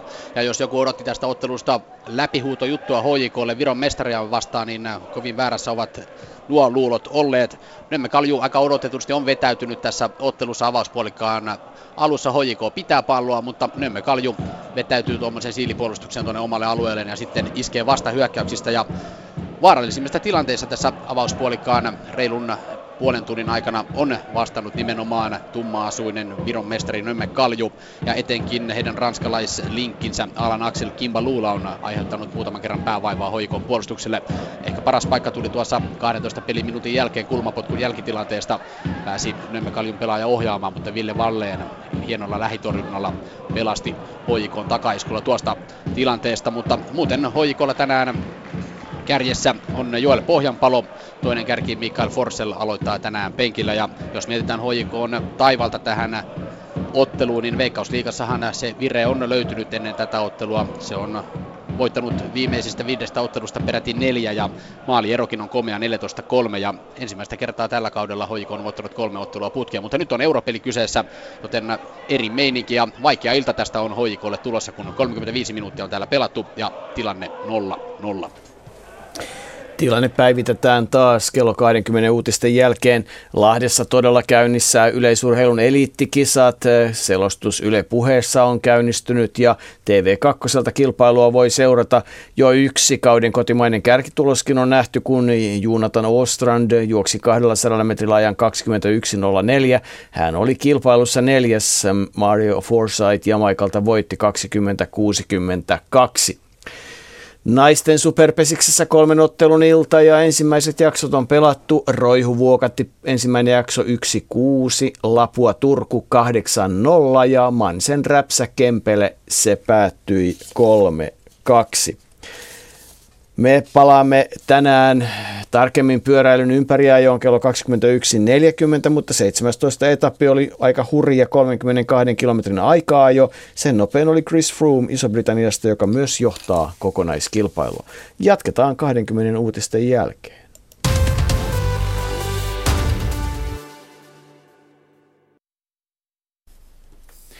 Ja luontoilta jatkuu täällä aina kello 20 asti, hyvät kuuntelijat. Asiantuntijamme ovat täällä valmiina vastaamaan teidän kysymyksiinne ja pohdiskelemaan teidän kanssanne havaintoja. Ja numero tänne on, johon voitte soittaa ja mieluusti soittakaakin 0203 17600. Siis 0203 17600. Ja luontoilman sähköpostiosoite on luonto.ilta at yle.fi. Ja äsken tuossa Markku Tyry soitti ja kysyi näistä amppari kautta mehiläisen suunnistamisesta plus siitä, että kun se auton mukana kulkee pitkiäkin matkoja vahingoittumattona ja lähtee siellä sitten lentoon, että joutuuko se hukkaan. Niin Jaska haluaa eli Jaakko Kulberi haluaa täydentää vielä Niin, tuota niin, vastausta. te halusitte, siitä että mä hukkailu- kerron siitä Niin, lisää. me vaadimme. Siitä Niin, no, no, tää oli sellainen tällaista- kuva, että ne joutuu tosissaan hukkaan eikä tapahdu enää mitään, mutta on kai niillä jotain elämää. Niin, no tietysti voi ajatella sitä, että mitä tiedetään siitä tilanteesta syksyllä, kun, kun tota ampias, käytän nyt ampiasta esimerkkinä, niin kun Mm. ampiaspesä rupeaa hajoamaan, kun ää, vanha naaras, naaras tota, niin, energiapytty rupeaa hyytymään, niin aika useinhan työläiset tappaa, tappaa vanhan kuningattarelle, se tajua vetää ritoloita ajossa pois sieltä. Ja, ja tota, niin, tämän jälkeenhän nämä tämän, tämän naaralla on tavallaan semmoinen hormonidominanssi pesässä, jolla se pitää nämä muut, muut eukot kurissa ja, ja tota niin, työläis tai, tai kuhnurithan viettää tällaista rehvakasta poikamieselämää koko syksyn niin pitkälle kuin potkua riittää. Ja sitten nämä puumaversiot sitten työläisistä, kun hommat on tehty, niin yhtä lailla nekin lähtee luontoon etsimään ravintoa, tykkää omenoista ja käy kukilla ja niin poispäin. Ja saa sitten jonkun mentaalisen palkinnon ehkä ihmisen mielestä siitä tehdystä duunista. Et, et monilla pistiäisillä on näin, että, että jos pesän kuningatar kuolee, niin, niin silloin alkaa tapahtua vähän outoja juttuja. Jotkut muurahaislait esimerkiksi rupeaa itse lisääntymään pesässä nämä työläiset. Ja silloin on, on, on tota, niin poikkeuksellisesti niin kuin tällä, että, että ne munii ja sitten ka- pistiäisten ää, tämä sukusolusysteemi on semmoinen, että kaikista näistä ää, hedelmöittymättömistä munista tulee koiraita.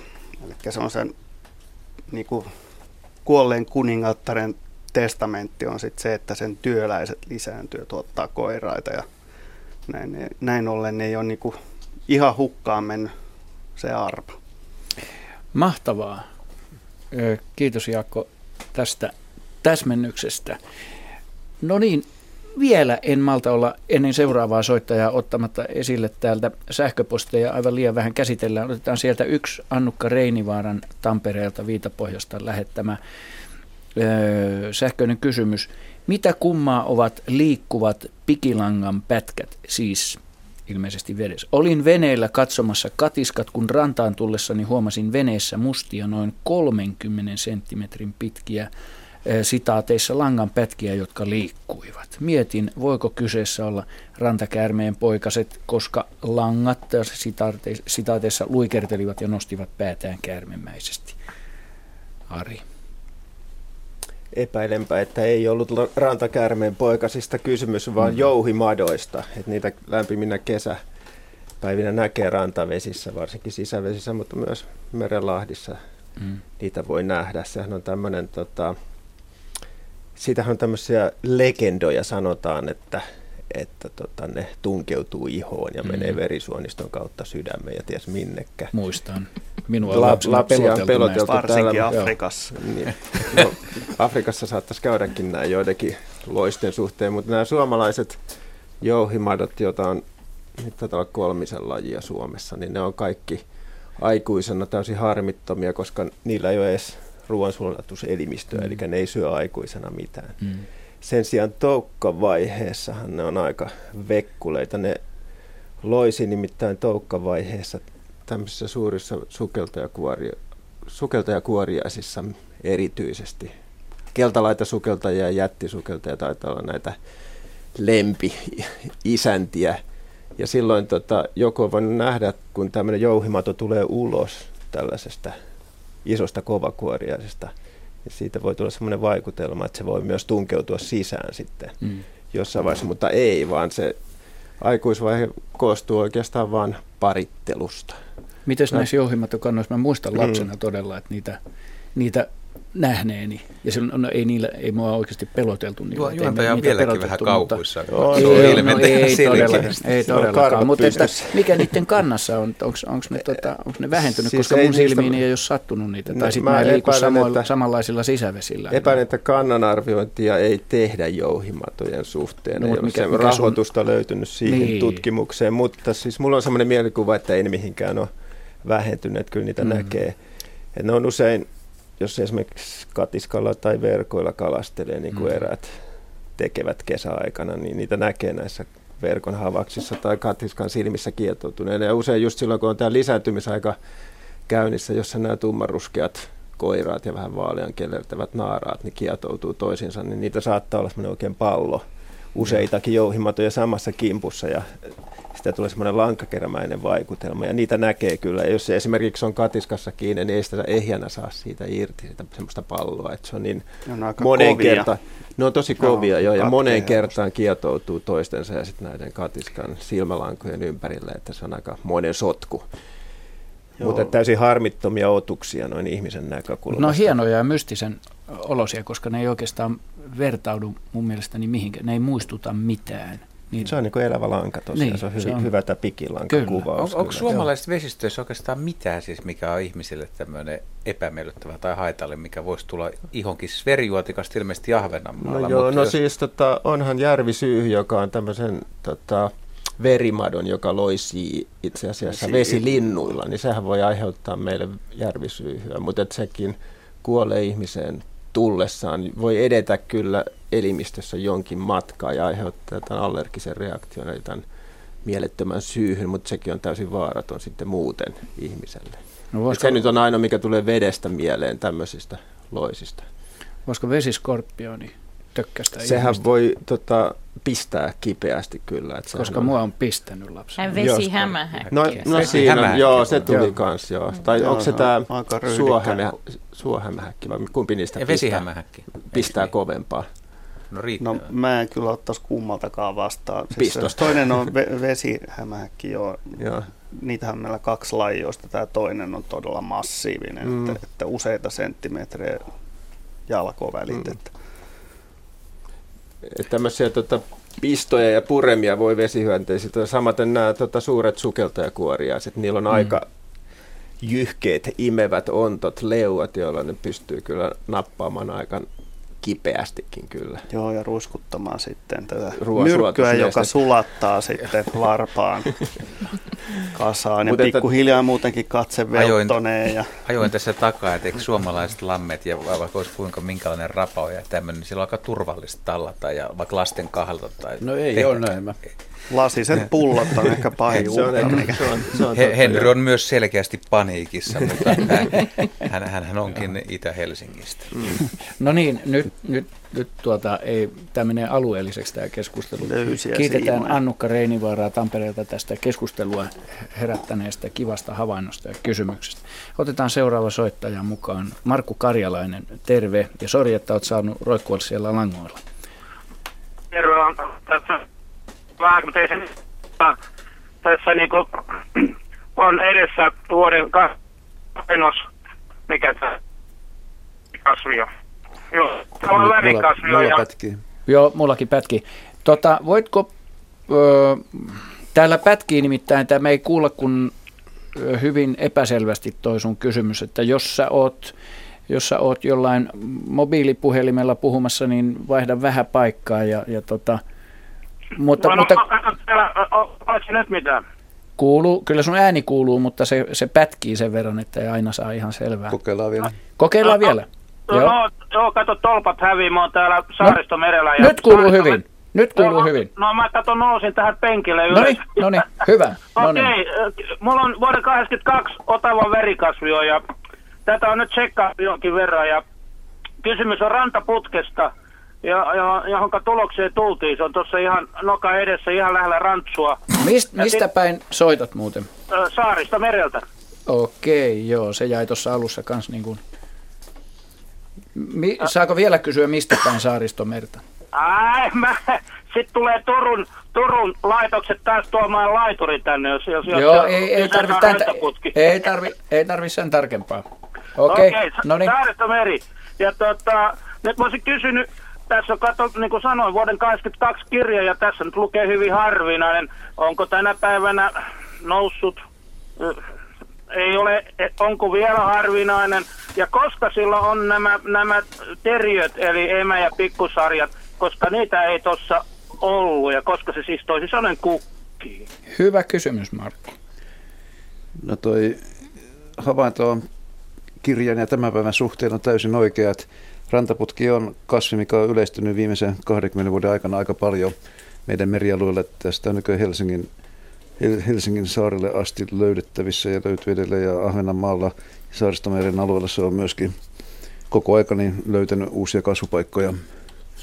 Eli, eli runsastuva laji Suomen luonnossa. Ja kukinta-aika on heinäkuusta elokuuhun, niin tässä on aika pitkä.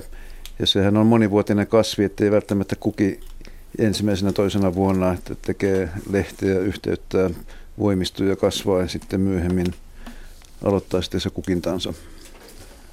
Joo, tota, okei, siinä on nyt joku kolme, kolme rypästä kimpassa, eli näin mä vähän arvelinkin, että tämä on varmaan yleisty, yleistynyt tämän, tämän kirjan jälkeen, mikä tässä on, mutta, mm. mutta, Joo, ja... mutta, mutta okei, tämä riittää mulle.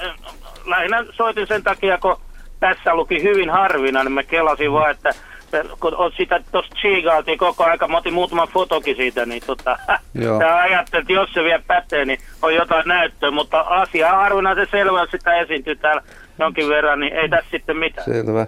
Ja 98 tulessa kirjassa, niin sitä ei vielä varsinais-Suomen ilmakuntaan ole merkitty. No niin. Joo. No okei, täytyy varmaan kuitenkin slumpata se 98 kirja jo, siinä on vähän, tässä on aika vähän tietoa nimittäin. Että on joo, uut, uut, uutta pukkaa, uutta pukkaa. Okei, täytyy, täytyy tsiikata, kun pääsee Böckerin putiikkiin. Kliffaa kesänjatkoa sulle. Joo, sitä samaa, hei, kiva, kiitti. Joo, nastaa, no niin, niin, moi moi. moi. Moi moi. Henry, mites muuten nämä, tota, tuli vaan mieleen saaristossa paljon liikkuessa, niin siellä näkee myös tota, meriputkea ja väinönputkea. Että miten nämä tästä rantaputkista eroavat, onko näitä alalajeja vai mitä? Ei, ne on eri lajeja. Tämä on vähän ehkä niin kuin huomattavastikin pienempi kuin väinönputkena. Mm. Niin tämä jää 20-50 senttiä korkeaksi.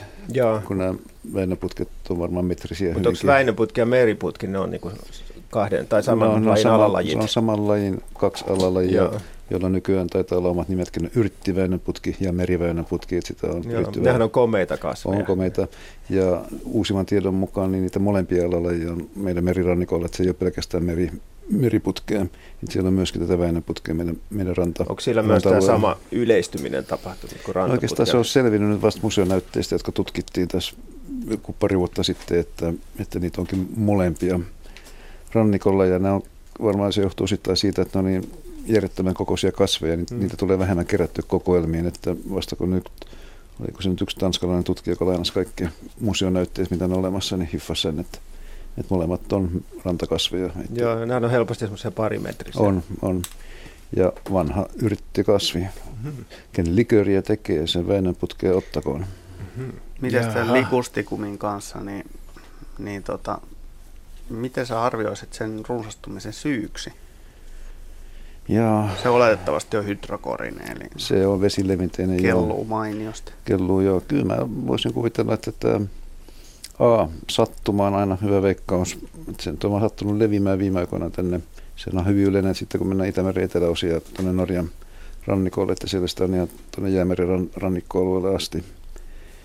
Ja toinen on se, että liekö nykyiset ilmastoolot sitten suotuisampia rantaputken kaltaiselle kasville. Se, että se kasvaa jäämeren rannalla, mun mielestä ei nyt välttämättä tarkoita sitä, että se olisi voinut levitä aikaisemminkin.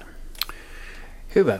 Hyvät kuuntelijat, luontoillan osoitteesta yle.fi kautta luontoilta löytyy lähetettyjä kuvia ja kuvallisia kysymyksiä, joista ottaamme tässä blokkaamme nyt seuraavaksi Jukka Karhun Kouvolasta lähettämän kuvan, foton, jossa tota, on kuusi, jossa on tämmöisiä raapimisjälkiä. Kerrottakoon tämä niille kuuntelijoille, joille ei ole mahiksia katsoa tällä hetkellä.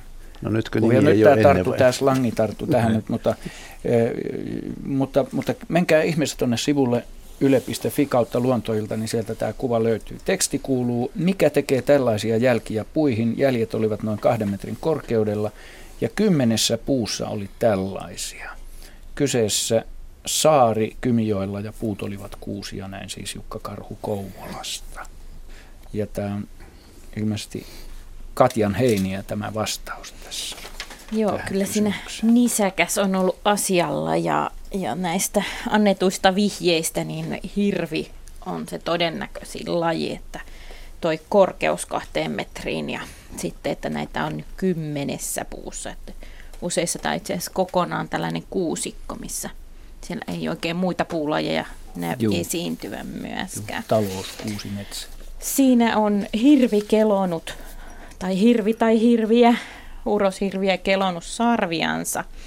Eli hirvellä kun sarvet putoo tuossa vuodenvaihteen tienoilla, niin sitten uudet alkaa kasvaa huhtikuussa. Ja ne on sellaisia, mm, niitä kasvavia sarvia peittää tämmöinen nuk- nukkamaisen tai nukkapintaisen näköinen iho tai nahka, jossa on paljon verisuonia, jotka tuo sitten sille kasvavalle sarviluulle happea ja muita ravinteita. Näiden sarvien kasvu päättyy keskikesän paikkeilla tai sen jälkeen ja sitten se nahka kuolee sitten päältä ja, ja hirvet sitten puiden runkoihin hinkkaa, hinkkaa näitä sarviaan, jotta se nahka, kuollut nahka saadaan irti ja neistä tulee paljaita, paljaita sitten niistä sarvista.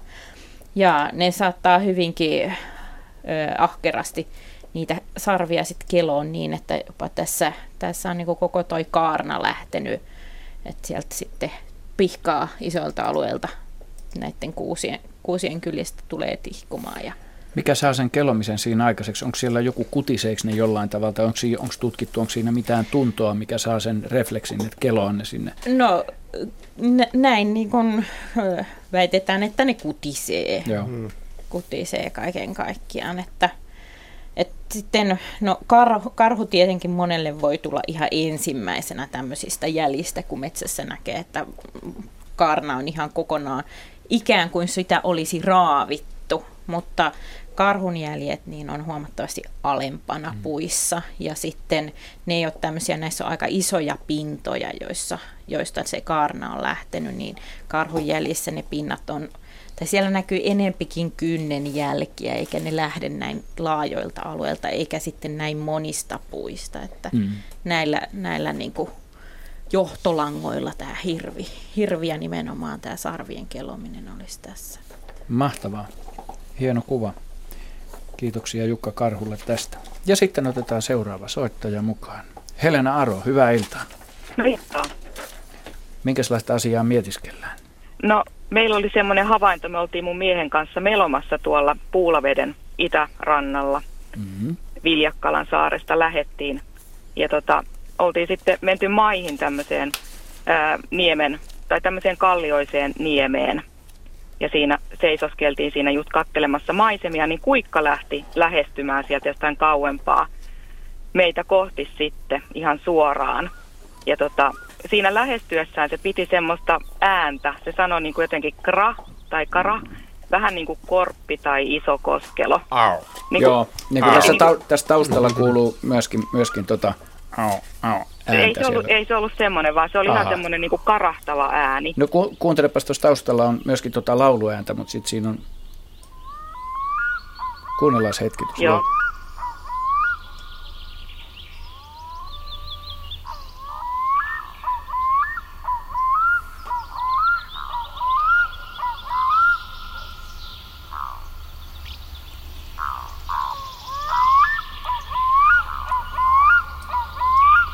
No, tuossa, tuossa joukossa kuuluu tuossa välissä aina toi aa, Joo, se saattoi-. Joo, Se saattoi olla se, mutta se oli hyvin, hyvin äänekäs ja voimakas Joo. ääni. joo. Ja tota, siinä lähestyessään meitä sitten, tai sitä niemeä, missä me oltiin, niin se jokaisen huudon jälkeen aina kurkkasi sinne veteen.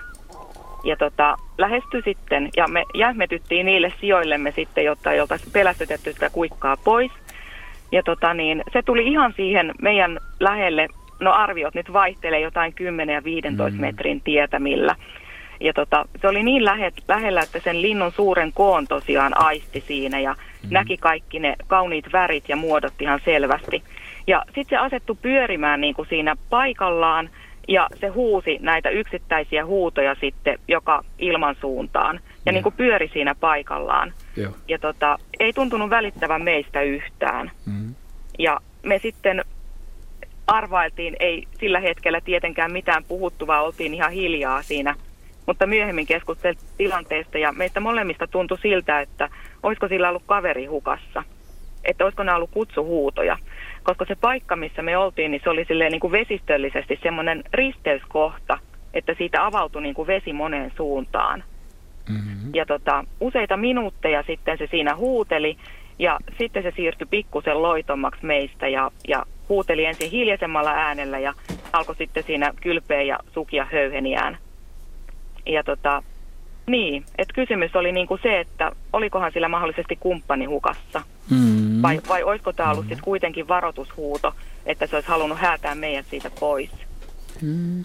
Mitähän tuo Juha ei, tähän ei, ei se varmaan semmoinen varoitushuuto, että se häätäisi teitä pois, mutta se voi myös varoittaa muita, muita kuikkia, Joo. että te olette paikalla siinä. Et, et kuikallahan on tavallaan kolme tuommoista, tuon soidihuudon lisäksi on just tämä R, ja sitten usein kluik, tai semmoinen, kun se sukeltaa, ja sitten on semmoinen haikea au-huuto. Joo. Ja ne kaikki on, kaikki on yhteysääniä. Mä, mä en tiedä, ehkä nuo huippututkijat, jotka on, on kuikkaa tutkinut tai seurannut par, paremmin, että kuinka, millä äänillä ne eniten ehkä varoittaa tai kutsuu puolisoa tai, tai varoittaa tähän aikaan kuikalla on, on poikaset, yksi Joo. tai kaksi poikasta, että, että jos se vaikka on naaraalla se poikainen ja koiraslintu on siinä teidän lähellä ja huomaa, että te lähestytte, niin miten, miten se varoittaisi, että varoittaako tuolla R-huudolla. Ja sitten se vähän aikaa kiertää, todennäköisesti katsoo, että teistä ei ehkä ole, ole mitään suurempaa harmia, mutta silti se tieto välittyy sitten sinne, sinne naaralle tai sitten jopa mahdollisesti viereiselle tai lähialueen kuikille, että se on nyt joku pieni, Joo. pieni niin kuin normaalista poikkeava tapahtuma Joo. käynnissä. Niin, mm. Joo. No miten sitten, jos on kuikka pari, niin tota, hajaantuuko ne niin kuin yleensä vai pysytteleekö ne koko sen pesimäajan sitten yhdessä? vai hajantuuko ne ihan vapaaehtoisestikin? No siis si- silloin, silloin, kun haudotaan, niin koiras on esimerkiksi kauempana. Et muistaakseni ko- kuikilla, niin äh, että kummatkin hautoo naaras enimmässä määrin ja kyllä, kyllä ne viestittää toisilleen ja se koiras käy kalastamassa ja että, että ei, ei, ne koko ajan vierekkäin ole, eikä mitkään Joo. linnut sillä lailla elää. Että, että, että kun toinen Joo. on haudontavuorossa, kun on poikaset, niin näillä kun kummatkin huolehtii kyllä poikasista tai on sitten Joo. hyvin lähellä siinä. Joo. No sitten mä olisin vielä kysynyt, että kun hyvin harvoin kuitenkin näkee yksittäisiä kuikkia kesällä, tai niin no kesällähän kuikkia nyt vaan näkeekin, mutta niitä saattaa olla kaksi tai jotain kolme, neljä, viisi. Niin onko silloin kyse siitä, että että, että siinä on niin kuin poikue, joka on jo kasvanut, kasvanut niin kuin aikuisen kuikan näköiseksi vai... Mitä tarkoitat onko... kesällä sitten, missä vaiheessa? Tässä vaiheessa kuikan poikasta on vähän, tai on, on vielä hyvin pieni, mm. se on sitten, sit se on niin kuin elokuun loppua, koulut on alkanut jo. Ja no silloin joo. niitä on jo toista kymmentäkin Ja, ja silloin ne on aika isoja. Joo. Joo, Mutta jos tähän aikaan, tähän aikaan havaitset niitä, niin siinä, siis siinä voi olla pesimättömiä lintuja, mutta sitten siinä voi olla sillä, että naara, no, naaras tai koiras, jompi kumpi, on sen poikasen kanssa se yksittäinen lintu menee tämmöiseen kuikkaryhmään, koska kuikat harrastaa kalastamistakin usein yhdessä. Että ne saattaa kokoontua sillä järvellä kalastamaan. Joo. Ja siinä voi olla siis pesiviä ja pesimättömiä lintuja. Siinä voi olla koiraita ja naaraita. Että ne Joo. kerääntyy yhteen. Että et ei pysty varmaan koskaan sanoa, että, että, että mistä, minkälaista yksilöistä se koostuu. Mm. Että toisaalta niin kun, jos on tosi tarkka ja treenaa paljon, niin vaikka kuikkien höyhenpuku on lähestulkoon samanlainen, niin niillä on selkäkuvioissa ja on sellaiset vaaleet neliöt selässä, niin kun oikein tarkasti katsoo, jos esimerkiksi ottaa vaikka saa hyviä valokuvia, niin huomaa, että on yksilöllisiä eroja, ja sä voisit oppia joo. jopa tunnistamaan ne tietyt kuikat yksilöllisesti, että mitkä no kokoontua tiettyyn paikkaan ja päästä seuraamaan niitä. Joo, no sehän on tämä uusi kirja tai vuoden vanha kirja nyt sitten mikä onkin Niin, mä, joo, tässä tuleekin mieleen Mauri Leivon kuikkakirja, joo, että tuota, Joo. Hyvä, hyvä kirja, paljon tietoa, että ehdottomasti Joo. jos kuikasta on kiinnostunut, niin siinä on loistava tietolähde siihen. Joo, mutta tämä oli kyllä todella hieno kokemus, että kuikka tulee noin lähelle. Kyllä se... yleensä, yleensä vaikka kanootissakin on liikkunut, joka yleensä ei lintuja paljon häiritse, niin kuikat kyllä pysyttelee kaukana. Että heti kun ne näkee ihmisen, niin kyllä, kyllä ne yleensä lähtee sukeltaa. No kyllä se joskus niin. tulee. Kyllä se on aika pelotonkin ihmisen suhteen. Joo. Että se viimeksi Saimaalla laji. viime viikolla, joo, se tulee hyvinkin lähelle. Joskus, joskus arka ja joskus pääsee hyvin läheltä katsomaan. Ja yhtäkkiä, jos olet vaikka laiturilla siinä, niin se kuikka saattaa olla yhtäkkiä hyvin lähellä. Ja sitten kun sit nousee, niin se kuikka varmasti huomaa siinä vaiheessa viimeistä, että siinä on ihminen, niin ei se tee välttämättä semmoista paniikkilähtöä, vaan se Joo. hyvin arvovaltaisesti katsoo tilanteen ja saattaa uuden loitomalle. Sitten vasta, Joo. kun jollain muilla joku koskelo saattaa, että sillä tulee armoton paniikkireaktio mm. siinä vaiheessa. Joo. Kuikka on musta silleen aika, aika, aika hieno hienostunut lintu. Mäkin on. se on. Toi on hieno, kun sanoit just tuo mm. arvokkaasti. Se niin. tulee jopa silloin, kun ne yhdessä kalastelee suuremmilla porukoilla loppukesästä, niin se porukkakin saattaa tulla aika lähelle mm. ihmistä ja laituria Mä, Mäkin olen eräänkin kerran säikähtänyt ihan hirveästi. Ollessani laiturin nokas ongella yhtäkkiä kuikka tulee sitten parin kolmen metrin päähän. Ja se on meidän aika iso elukka kyllä Joo. siltä Joo. etäisyydeltä. Joo. Nehän sukeltaa 200 metriä, 300 metriä ihan kevyesti. Joo. Joo. Ja varsinkin jos on liikkunut, liikkunut soutuveneellä tai kanootilla hiljalleen siellä järven, järvellä, niin se kuikkahan näkee kyllä ja tietää, ketä siellä järvellä on mm. liikkeellä. Ja se huomaa, että tästä kanootti, kanootti porukasta nyt ei ole sen suurempaa huolta, niin tota, mm. se voi hyvinkin tulla ihan utelaisuudessakin katsoa, että ketä sinne kyllä. oikein rantautuu. Huomasin. Rauhallisesti uiden on itse päässyt ihan parin metrin päähän ja jonkun aikaa saanut rinnalla uida sitten. Oho. Mahtavaa. mahtavaa. Oho. Kiitos Helena hienosta kysymyksestä ja kesäisestä havainnosta. Ja hyvää kiitos, kesäjatkoa. Kiitos. kiitos samoin. Joo, moi moi. Moi.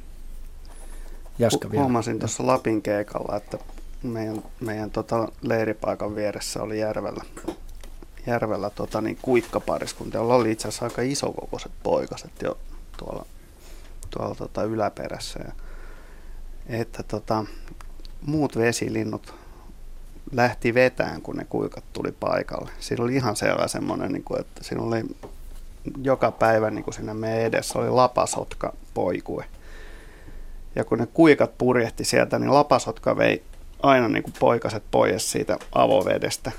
Ja tota, niin, tuli vähän mieleen, että mitäköhän siinä, siitä on aina välillä ollut vähän juttuja, että kuikat ei ihan dikkaa, että että tota, muita vesilintuja niiden apajilla. Mm. Mutta toi, mitä Juha sanoi siitä arvokkuudesta, niin siis todella kuikan olemuksessa on tyyntä arvokkuutta. No, on se ah. tietää jo useiden kymmenien miljoonien vuosien kokemuksella, että kun tämä et... käyttäytyy vedessä. Kaakkurit niin. on aika samanlaisia, ne, vaikka ne on molemmat tämmöisiä hyvin alkeellisia lintuja. Mm. Ja kun on tarpeeksi kokoa, niin se rauhoittaa sen olemuksen. Ei tarvitse, ei tarvitse niin. höntyillä.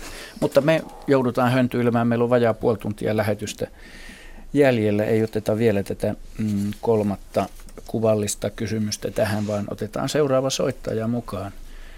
Seija Laureen Hailuodosta, hyvää iltaa. No hyvää iltaa. Tervetuloa mukaan lähetykseen Seija. Mitäs haluat? Minulla on semmoinen murhe tässä ollut, kun vuodesta 85 on mulla täällä mökilläni ollut siileä. Joo. Ja tänä kesänä, kun me ollaan autolla ajettu pihaan, ne tulee, kun autoradio on päällä, ne tulee ne siilit. Tää, nyt ei ole siiliä tullut. Oliko sitten teillä ne... autoradio nyt päällä sitten, jos me o, Ei nyt ole, mutta sitten no. mies, mies on tuolla lakkametsässä. Ja. Niin, tuota, niin se, että mä oon nyt tässä toista viikkoa ollut täällä mökillä ja siiliä ei ole näkynyt, ne yleensä osaa tulla tänne, mutta asia oli se, että että osaako siili uida, koska meillä oli viime keväänä täällä mökillä mahdoton tulva. Joo. Ja nämä siilit ovat asuneet aina täällä päämökin alakerrassa tuolla lattian alla. ja tuota, nyt ei ole siiliä, että onko ne hukkunut, siis, siis veteen hukkunut vai mihinkä ne on hukkunut, kun niitä on ollut neljä, neljä viisi ja viime vuonna kuusi siiltä mihin ne on kadonnut? Jaa, tuota, Holmalan Katja näyttää tuossa tuota hyvin fundeeraavan tätä asiaa. Mutta kyllähän siili osaa uida, eikö osaakin? Siili osaa jo uida, ettei sillä, Ai jaha, sillä no lailla saman tien jää köpelöstä, että sitä kautta ne noihin saariinkin on päässyt hyvin levittäytymään, mutta todennäköisesti siellä, jos on ollut monta siiliä, niin osa niistä on ollut poikasia ja poikaset on jossain vaiheessa lähtenyt etsimään, joo, etsimään sitten omaa, viime vuonna.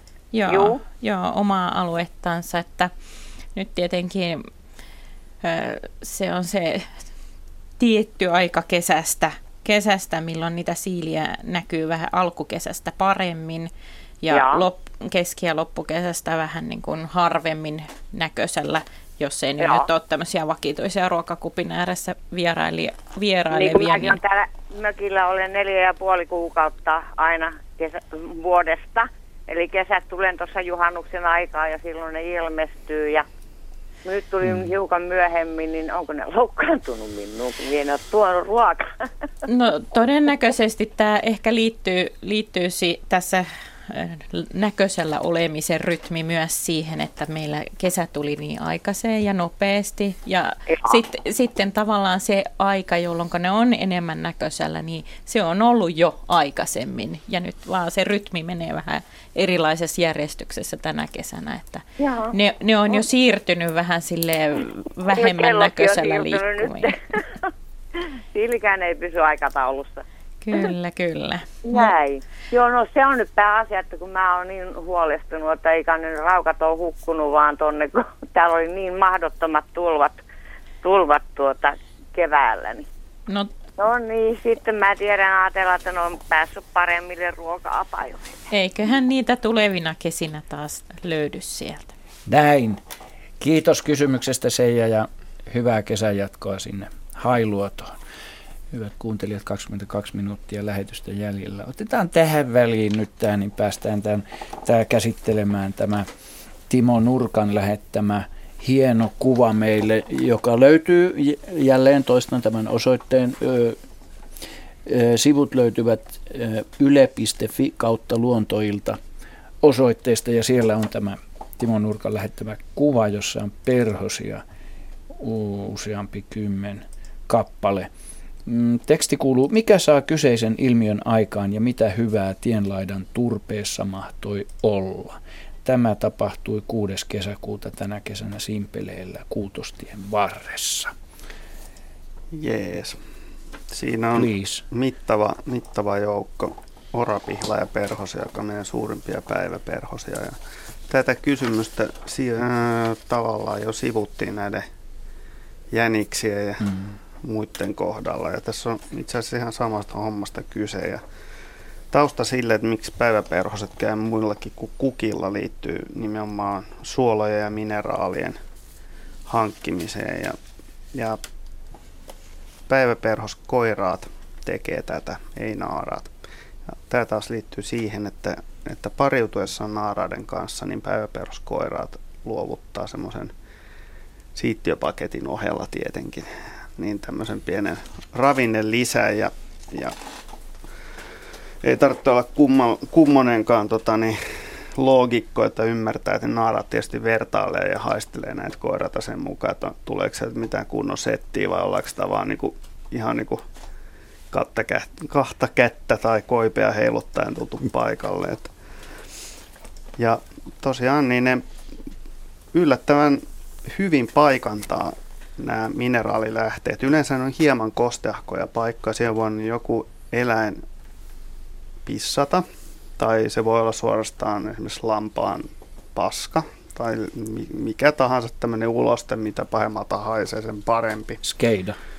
No esimerkiksi skeida, onko se semmoinen kulttuurillisesti neu- neutraali ilmaisu.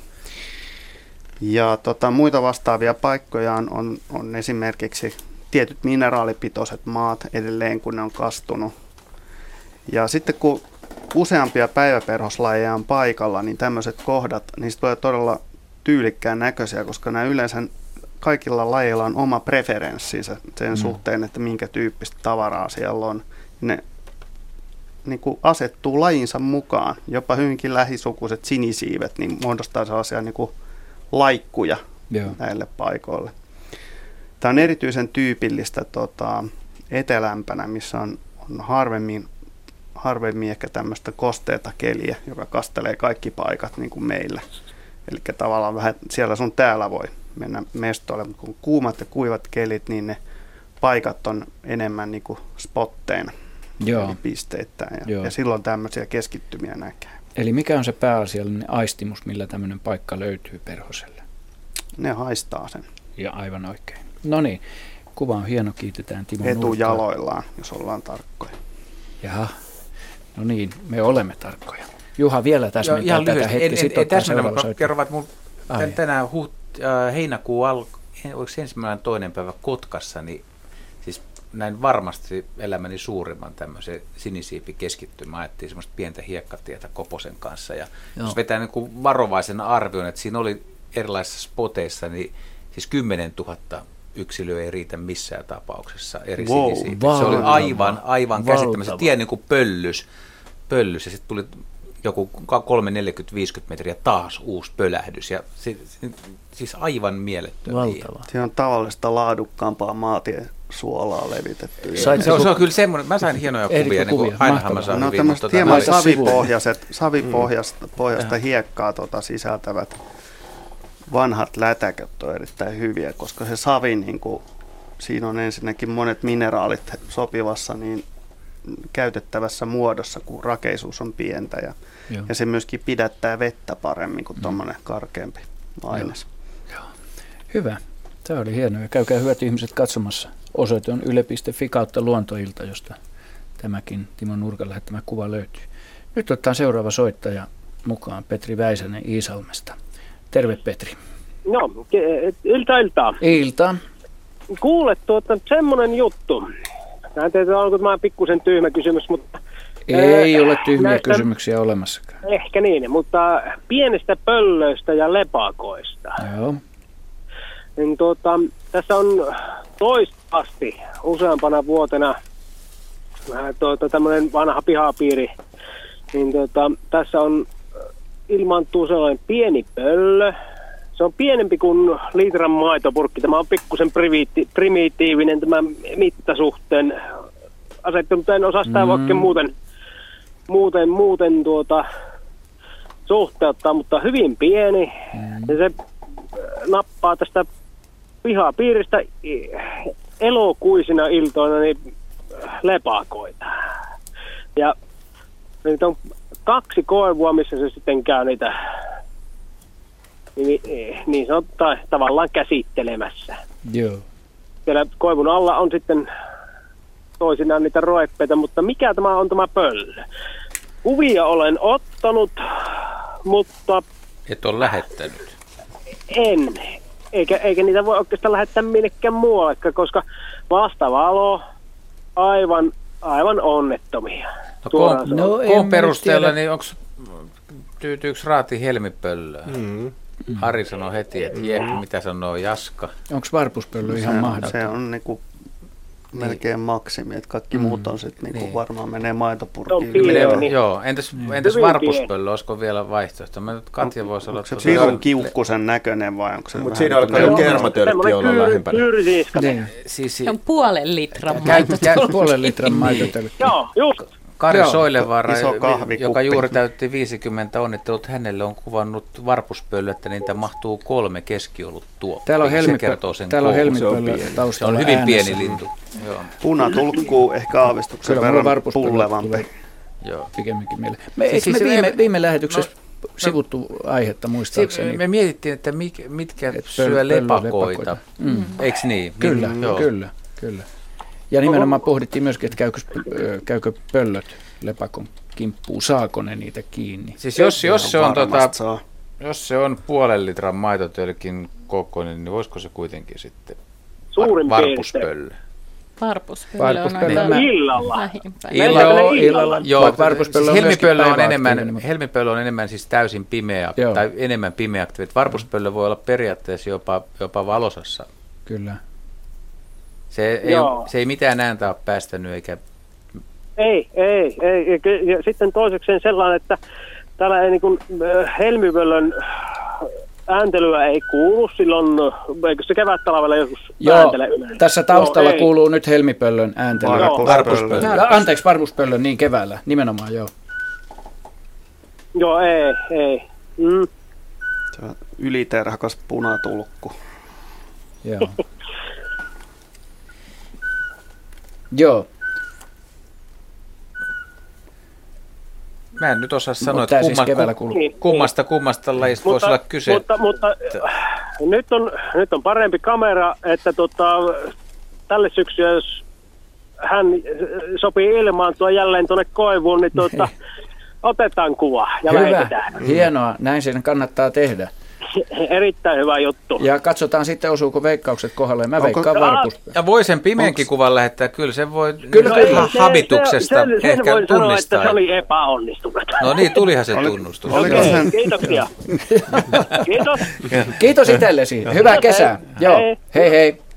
Noistahan ei, ei tota hirveästi varmaan oikein tiedetäkään tai nähdä, nähdä siis, että kuinka paljon pöllöt saalistaa lepakoita, mm. mutta Oksennuspalloista löytyy ihan säännöllisesti monelta miksei se- lajilta. Joo. Miksei se mahdollista Ei, ole? joo, ilman muuta siis. Niin siis lepakothan suorastaan kerjää sitä. Että Kyllä, kyllä. lentävät hiiret vikisee siellä ilmassa, niin se on pöllölle niin kuin ihan selvää, että missä tyyppi menee. Joo. Sitten kun ne käyttää vielä vakioreittejä, niin, Mm. niin kyllä se on varsinkin varpuspöllöstä Nimenomaan. ajattelee helposti, että se on todella taitava Nimenomaan, lentämään. juuri niin näin, joka on iskee spesialisoitunut lentoonkin. pikkulintujen pyytämiseen. Tuosta lajivaihtoehdosta vielä, niin mun mielestä hermipöllö se on selkeästi niin kuin pöllön näköinen. Mm. Niin kuin se on helposti tunnistettavassa pöllöksi. Että varpuspöllö on jo hämärässä, niin jos ei se näe saalistamassa, mm. niin se on vähän oudon pieni niin kuin pöllöksi. Ja sitä ei moni miellä edes pöllöksi. On se aika Mikä- pal- ei Mut nimenomaan on kokonsa pitkät siivet mutta on, mutta on se pallukka, kyllä se pöllön habitusta kuitenkin, Mm. ettei se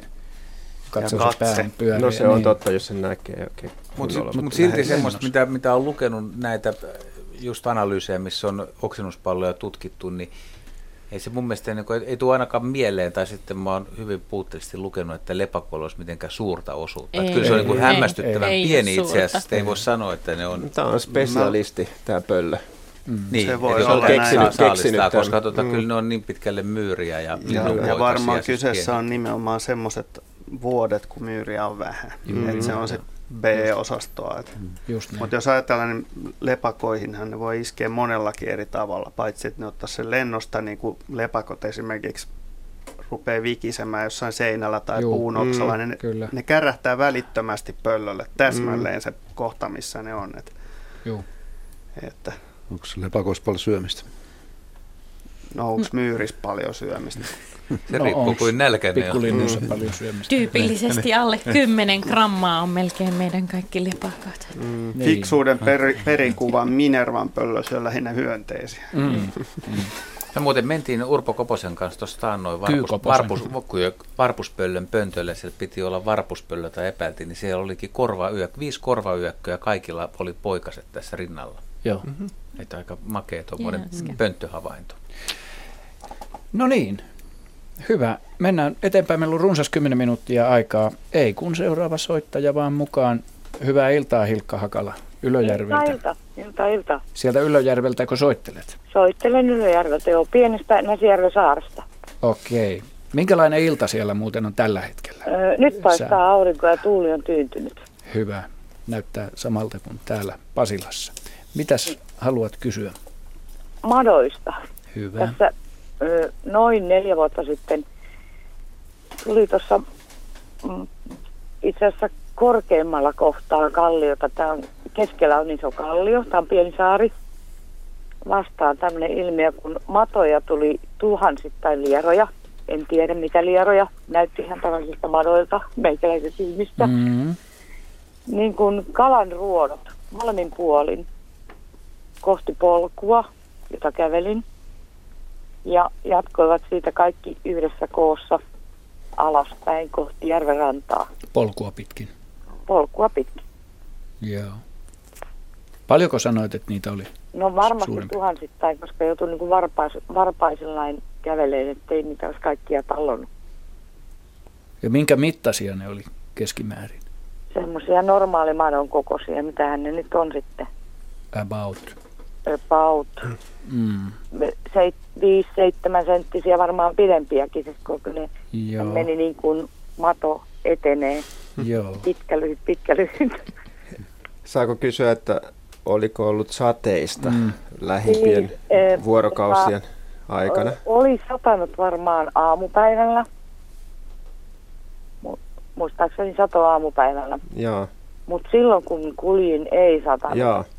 Ja ihmettelin, miksi ne lähti sieltä, ö, missä ne sitten maja, ma, majapaikat olikaan, niin miksi ne lähti pois sieltä. Niin, maa, Jos maa satanut, onkaloissahan ne lähti elää. Pois niin kuin, Kyllä. ö, kohti kuivaa. No siis tota, vaikka kosteasta pitävätkin, niin eivät kuitenkaan ole vesihyöntä, paitsi meillä on kyllä vesilajejakin, jotka elää ihan vedessäkin, mutta nämä on nyt kuitenkin tämmöisiä terrestrisiä, eli maalla eläviä lieroja. Niitä on itse asiassa tois noin tusinan verran näitä lajeja meillä. Niin epäilen, että kyse on siitä, että sen aamuisen sateen aikana näiden lierojen maanalaiset onkalot tai käytävät ovat täyttyneet vedestä ja silloin ne tulee kaikki kuin sanoisiko yhdestä päätöksestä niistä koloistaan ulos ja niin. hakevat vähän kuivemmalle seudulle, niin, koska ne, ne ei kestä sitä veden alla olemista kovin kauan, niiden pakko tulla hengittämään. Meillä on kyllä sitten semmoisia harvasukamatoja, jotka elää koko ikänsä veden alla jokien pohjassa ja, ja tämmöisissä lähteissä, mutta tässä on selvästi näistä kuivan maan lajeista kysymys. Lajia ei pysty näillä näillä tota, tuntomerkeillä sanomaan, mutta että liero kun liero ja jos maalla elävän lieron käytävä täyttyy vedestä, niin se lähtee sieltä. Tämä käyttäytyminen nimenomaan erityisesti kiinnostaa, että kaikki tuli jonossa, niin kuin mm. kalaruodot. Joo, se on, ne lähtee yhtä aikaa liikkeelle ja hakeutuu. Ne ei välttämättä, tota, jaa, saattaa muuten aistia toistensa kulkuradatkin. Joo, kyllä. Limaa kyllä. tulee perässä. Joo, ja niillä on jonkinnäköisiä aistimuksia, makuaistimuksia, joilla ne pystyy näitä lajitovereitaan seuraamaan ja saattaa olla, että siinä on tämmöinen tota, hyvä suunta sitten löydetty. Tuo jää tämmöinen hajuvana tai limavana, jota sitten lähtee kaikki seuraamaan sitten. Joo, ja nimenomaan samaa polkua kaikki. Muilla poluilla ei missään. Joo, mutta siinä on ollut semmoinen keskittymä, että niitä on asustanut siinä tietyllä alueella. Jostain syystä muohkea, kuohkea, maaperä tai joku on niitä siihen, tai hyvät ravinto-olosuhteet, niitä on keskittynyt siihen tietylle alueelle ja sitten ne kaikki kun lähtee yhtä aikaa liikkeelle, niin se näyttää juuri tältä. Hilkka, olet saanut todistaa hienoa, hienoa tapahtumaa. oli, oli aika erikoinen kyllä. Joo. Kiitos soitosta Kiitos. ja hyvää kesäjatkoa. Samoin, samoin. Kiitti. Hei. Hei. Otetaan seuraava soittaja ja sillä aikaa sä saat, jos viitsit Ari kaivaa tämän, mikä meillä olikin jo mm-hmm. esillä, tämä yksi Pasi Lensu, joka nyt soittaa tästä asiasta, niin tota, hän on lähettänyt meille sen Joo, sinisen rapukysymyksen. Ja päästetään Pasi langalle kommentoimaan tätä, tätä kuvaa ja kysymään itse. Me löydetään se kuva täältä. Pasi Lensu, oletko siellä langan päässä? Kyllä olen. Morjes. Moi moi. Me katsottiin tuota kuvaa, me kaivetaan se tähän joo, esille vielä, se on, kuvallinen kysymys. No kysypäs itse, itse nyt sitten tästä havainnosta ja kerro vähän. Tämä on sun ottama kuva, eikö niin? Kyllä, kyllä joo. Tämä on otettu veden, veden alta tämä kuva. Ja kuva on, on tosi hieno. Joo, kiitos. Tämä on otet, otettu yöllä, yöllä tämä kyseinen, kyseinen rapu, kun ne tietenkin lähtevät syömään yöllä pääasiassa. Niin, niin tuota, minua kiinnostaa tämä, kun osa näistä järven ää, tuota, siis ravuista, nämä on varmasti jokirapuja, niin tuota, ne on hyvin voimakkaasti sinisen ja turkoosin värisiä, että mistä se, mistä se johtuu. Että kyseisessä järvessä, niin siellä voi sanoa, että puolet niistä ravuista on ihan normaali ruskean värisiä, mutta puolet on sitten todella voimakkaan sinisen värisiä. Joo. Saako kysyä tästä kuvasta vielä, että jos sä oot yöllä ottanut, niin oletko käyttänyt keinovaloa, koska tämä valo on tosi hieno? Jo, Joo, kyllä joo. Mulla, okay. on käytössä kaksi erillistä salamaa, niin niillä sitten valastaa se Just kohde. Niin. Tällä ravulla on vielä kerrottakoon niille kuuntelijoille, jotka ei kuule, paitsi komean sininen väri, varsinkin noissa isoissa saksissa ja, ja, ja raajoissa, niin tuon vasemmanpuoleisesta saksista lähtenyt toi, kummaksi sakseksi tätä nyt Ari kutsutaankaan. Tämä. Toi peukalohanka. Niin se peukalohanka, joo, se on mennyt poikki ja sitten vasemman puoleen toi Tuntosarvi. Tuntosarvi on katkenut kanssa. Siinä on oltu tiimellyksessä, taiston tiimellyksessä. Joo, ensinnäkin kiitos taas hienosta kuvasta. Sieltä Joo, päin on tullut aikaisemminkin hienoja kuvia luontoiltaan, muistan kyllä. Joo. Ja tästä tota, ensinnäkin tämä laji todellakin on jokirapu, eikä, eikä tämä täplärapu. Sen näkee jo tuosta pyrstövarren muodosta ja sitten tietenkin tuosta täplättömyydestä tuosta saksihangassa, että se on ihan yksivärinen ja tota, tämä sininen väri, se johtuu siitä, että ravuilla on oikeastaan kolmen tyyppisiä värisoluja tuossa kuoressa. Et siinä on punasta, sitten on sinistä ja tämmöistä mustaa, mustaa väriä tuottavia värisoluja. Ja nyt tällä yksilöllä ainakin tämä punainen osio puuttuu aika vahvasti Joo. Että se sininen väri tulee, tulee näkyviin. Ja tota, tai itse asiassa täältä puuttuu musta. Täällä varmasti on kyllä se punainen osio, mutta tuo sininen on nyt dominanssi tässä vaiheessa. Mm. Mä, mä veikkaan, että jos tämmöinen rapu keitetään, niin se muuttuu kuitenkin punaiseksi. Eli nämä Joo. mustat ja siniset väriaineet, ne liukenee veteen keitettäessä tai hajoaa Just. vedessä keitettäessä. Ja tämä punainen on semmoinen stabiili, joka pysyy sitten. Joo. Ja se, että miksi puolet tämän järven ravuista on sinisiä, niin on, johtuu siitä, että se on tämmöinen perinnöllinen ominaisuus. Että jostain syystä vaan osa ravuista, joidenkin järvien jokiravut ovat melkein sataprosenttisesti enemmän tai vähemmän sinertäviä. Että tämä on, just, tämä on tuota periytyvä ominaisuus. Ja se johtuu näiden värisolujen jakautumisesta tässä kuoressa, että, että mitkä, mitkä värit – dominoivat. Joillakin raavuilla saattaa olla esimerkiksi sakset pelkästään siniset ja sitten muuten ne on hyvin samanlaisia kuin muutkin raavut Joo. väritykseltään. Mutta hieno, hieno kuva tosiaan ja, ja tota, kehotan vaan jatkamaan tätä sukelluskuvausharrastusta. Näitä on aika vähän tämmöisiä tota, veden alla Suomen luonnossa tehtyjä hyviä, otettuja Joo. hyviä valokuvia. Tää, Joo, nää, kyllä. Aina ilo nähdä Kuinka paljon ravut pystyy muuttamaan väriään, kun se on aika yleinen ominaisuus? Monissa, monilla äyriäisillä? Itse asiassa tota, aika vähän. Ne on, niillä, on, niillä ei ole tämmöisiä tota, värisoluja, jotka muuttaa, jo, jotka pystyvät niinku, jakamaan sitä näiden värihiutaleiden osuutta siinä solussa niin kuin jakamaan, joko hajottamaan tai tiivistämään, niin kuin monilla muilla äyriäisillä on tämä ominaisuus, että ne pystyy muuttamaan sen värinsä. Ja siellä Tiltaltti on meitä kutsuu. Tiltaltti kutsuu meitä, Se olisi lähtöinen. muistuttaa meitä. Kiitos Pasi erittäin hienosta kuvasta ja tämä on ilmeisesti kirkas vetisessä paikassa otettu, näyttää siltä. Hyvät kuuntelijat tässä ja raatilaiset lähetys tekee pikkuhiljaa loppuaan. Kiitos seurasta, kiitos hyvistä havainnoista ja kysymyksistä, kiitos arvon Raadille myöskin asiantuntevasta osanotosta. Hyvät kuuntelijat, pitämättä puheitta, seuraavan kerran luontoilta kuullaan 14. elokuuta samaan aikaan 18.03 kello 20 ja toivotamme teille kaikille erittäin antoisaa, valoisaa, lämmintä ja nautinnollista kesää. Hei hei!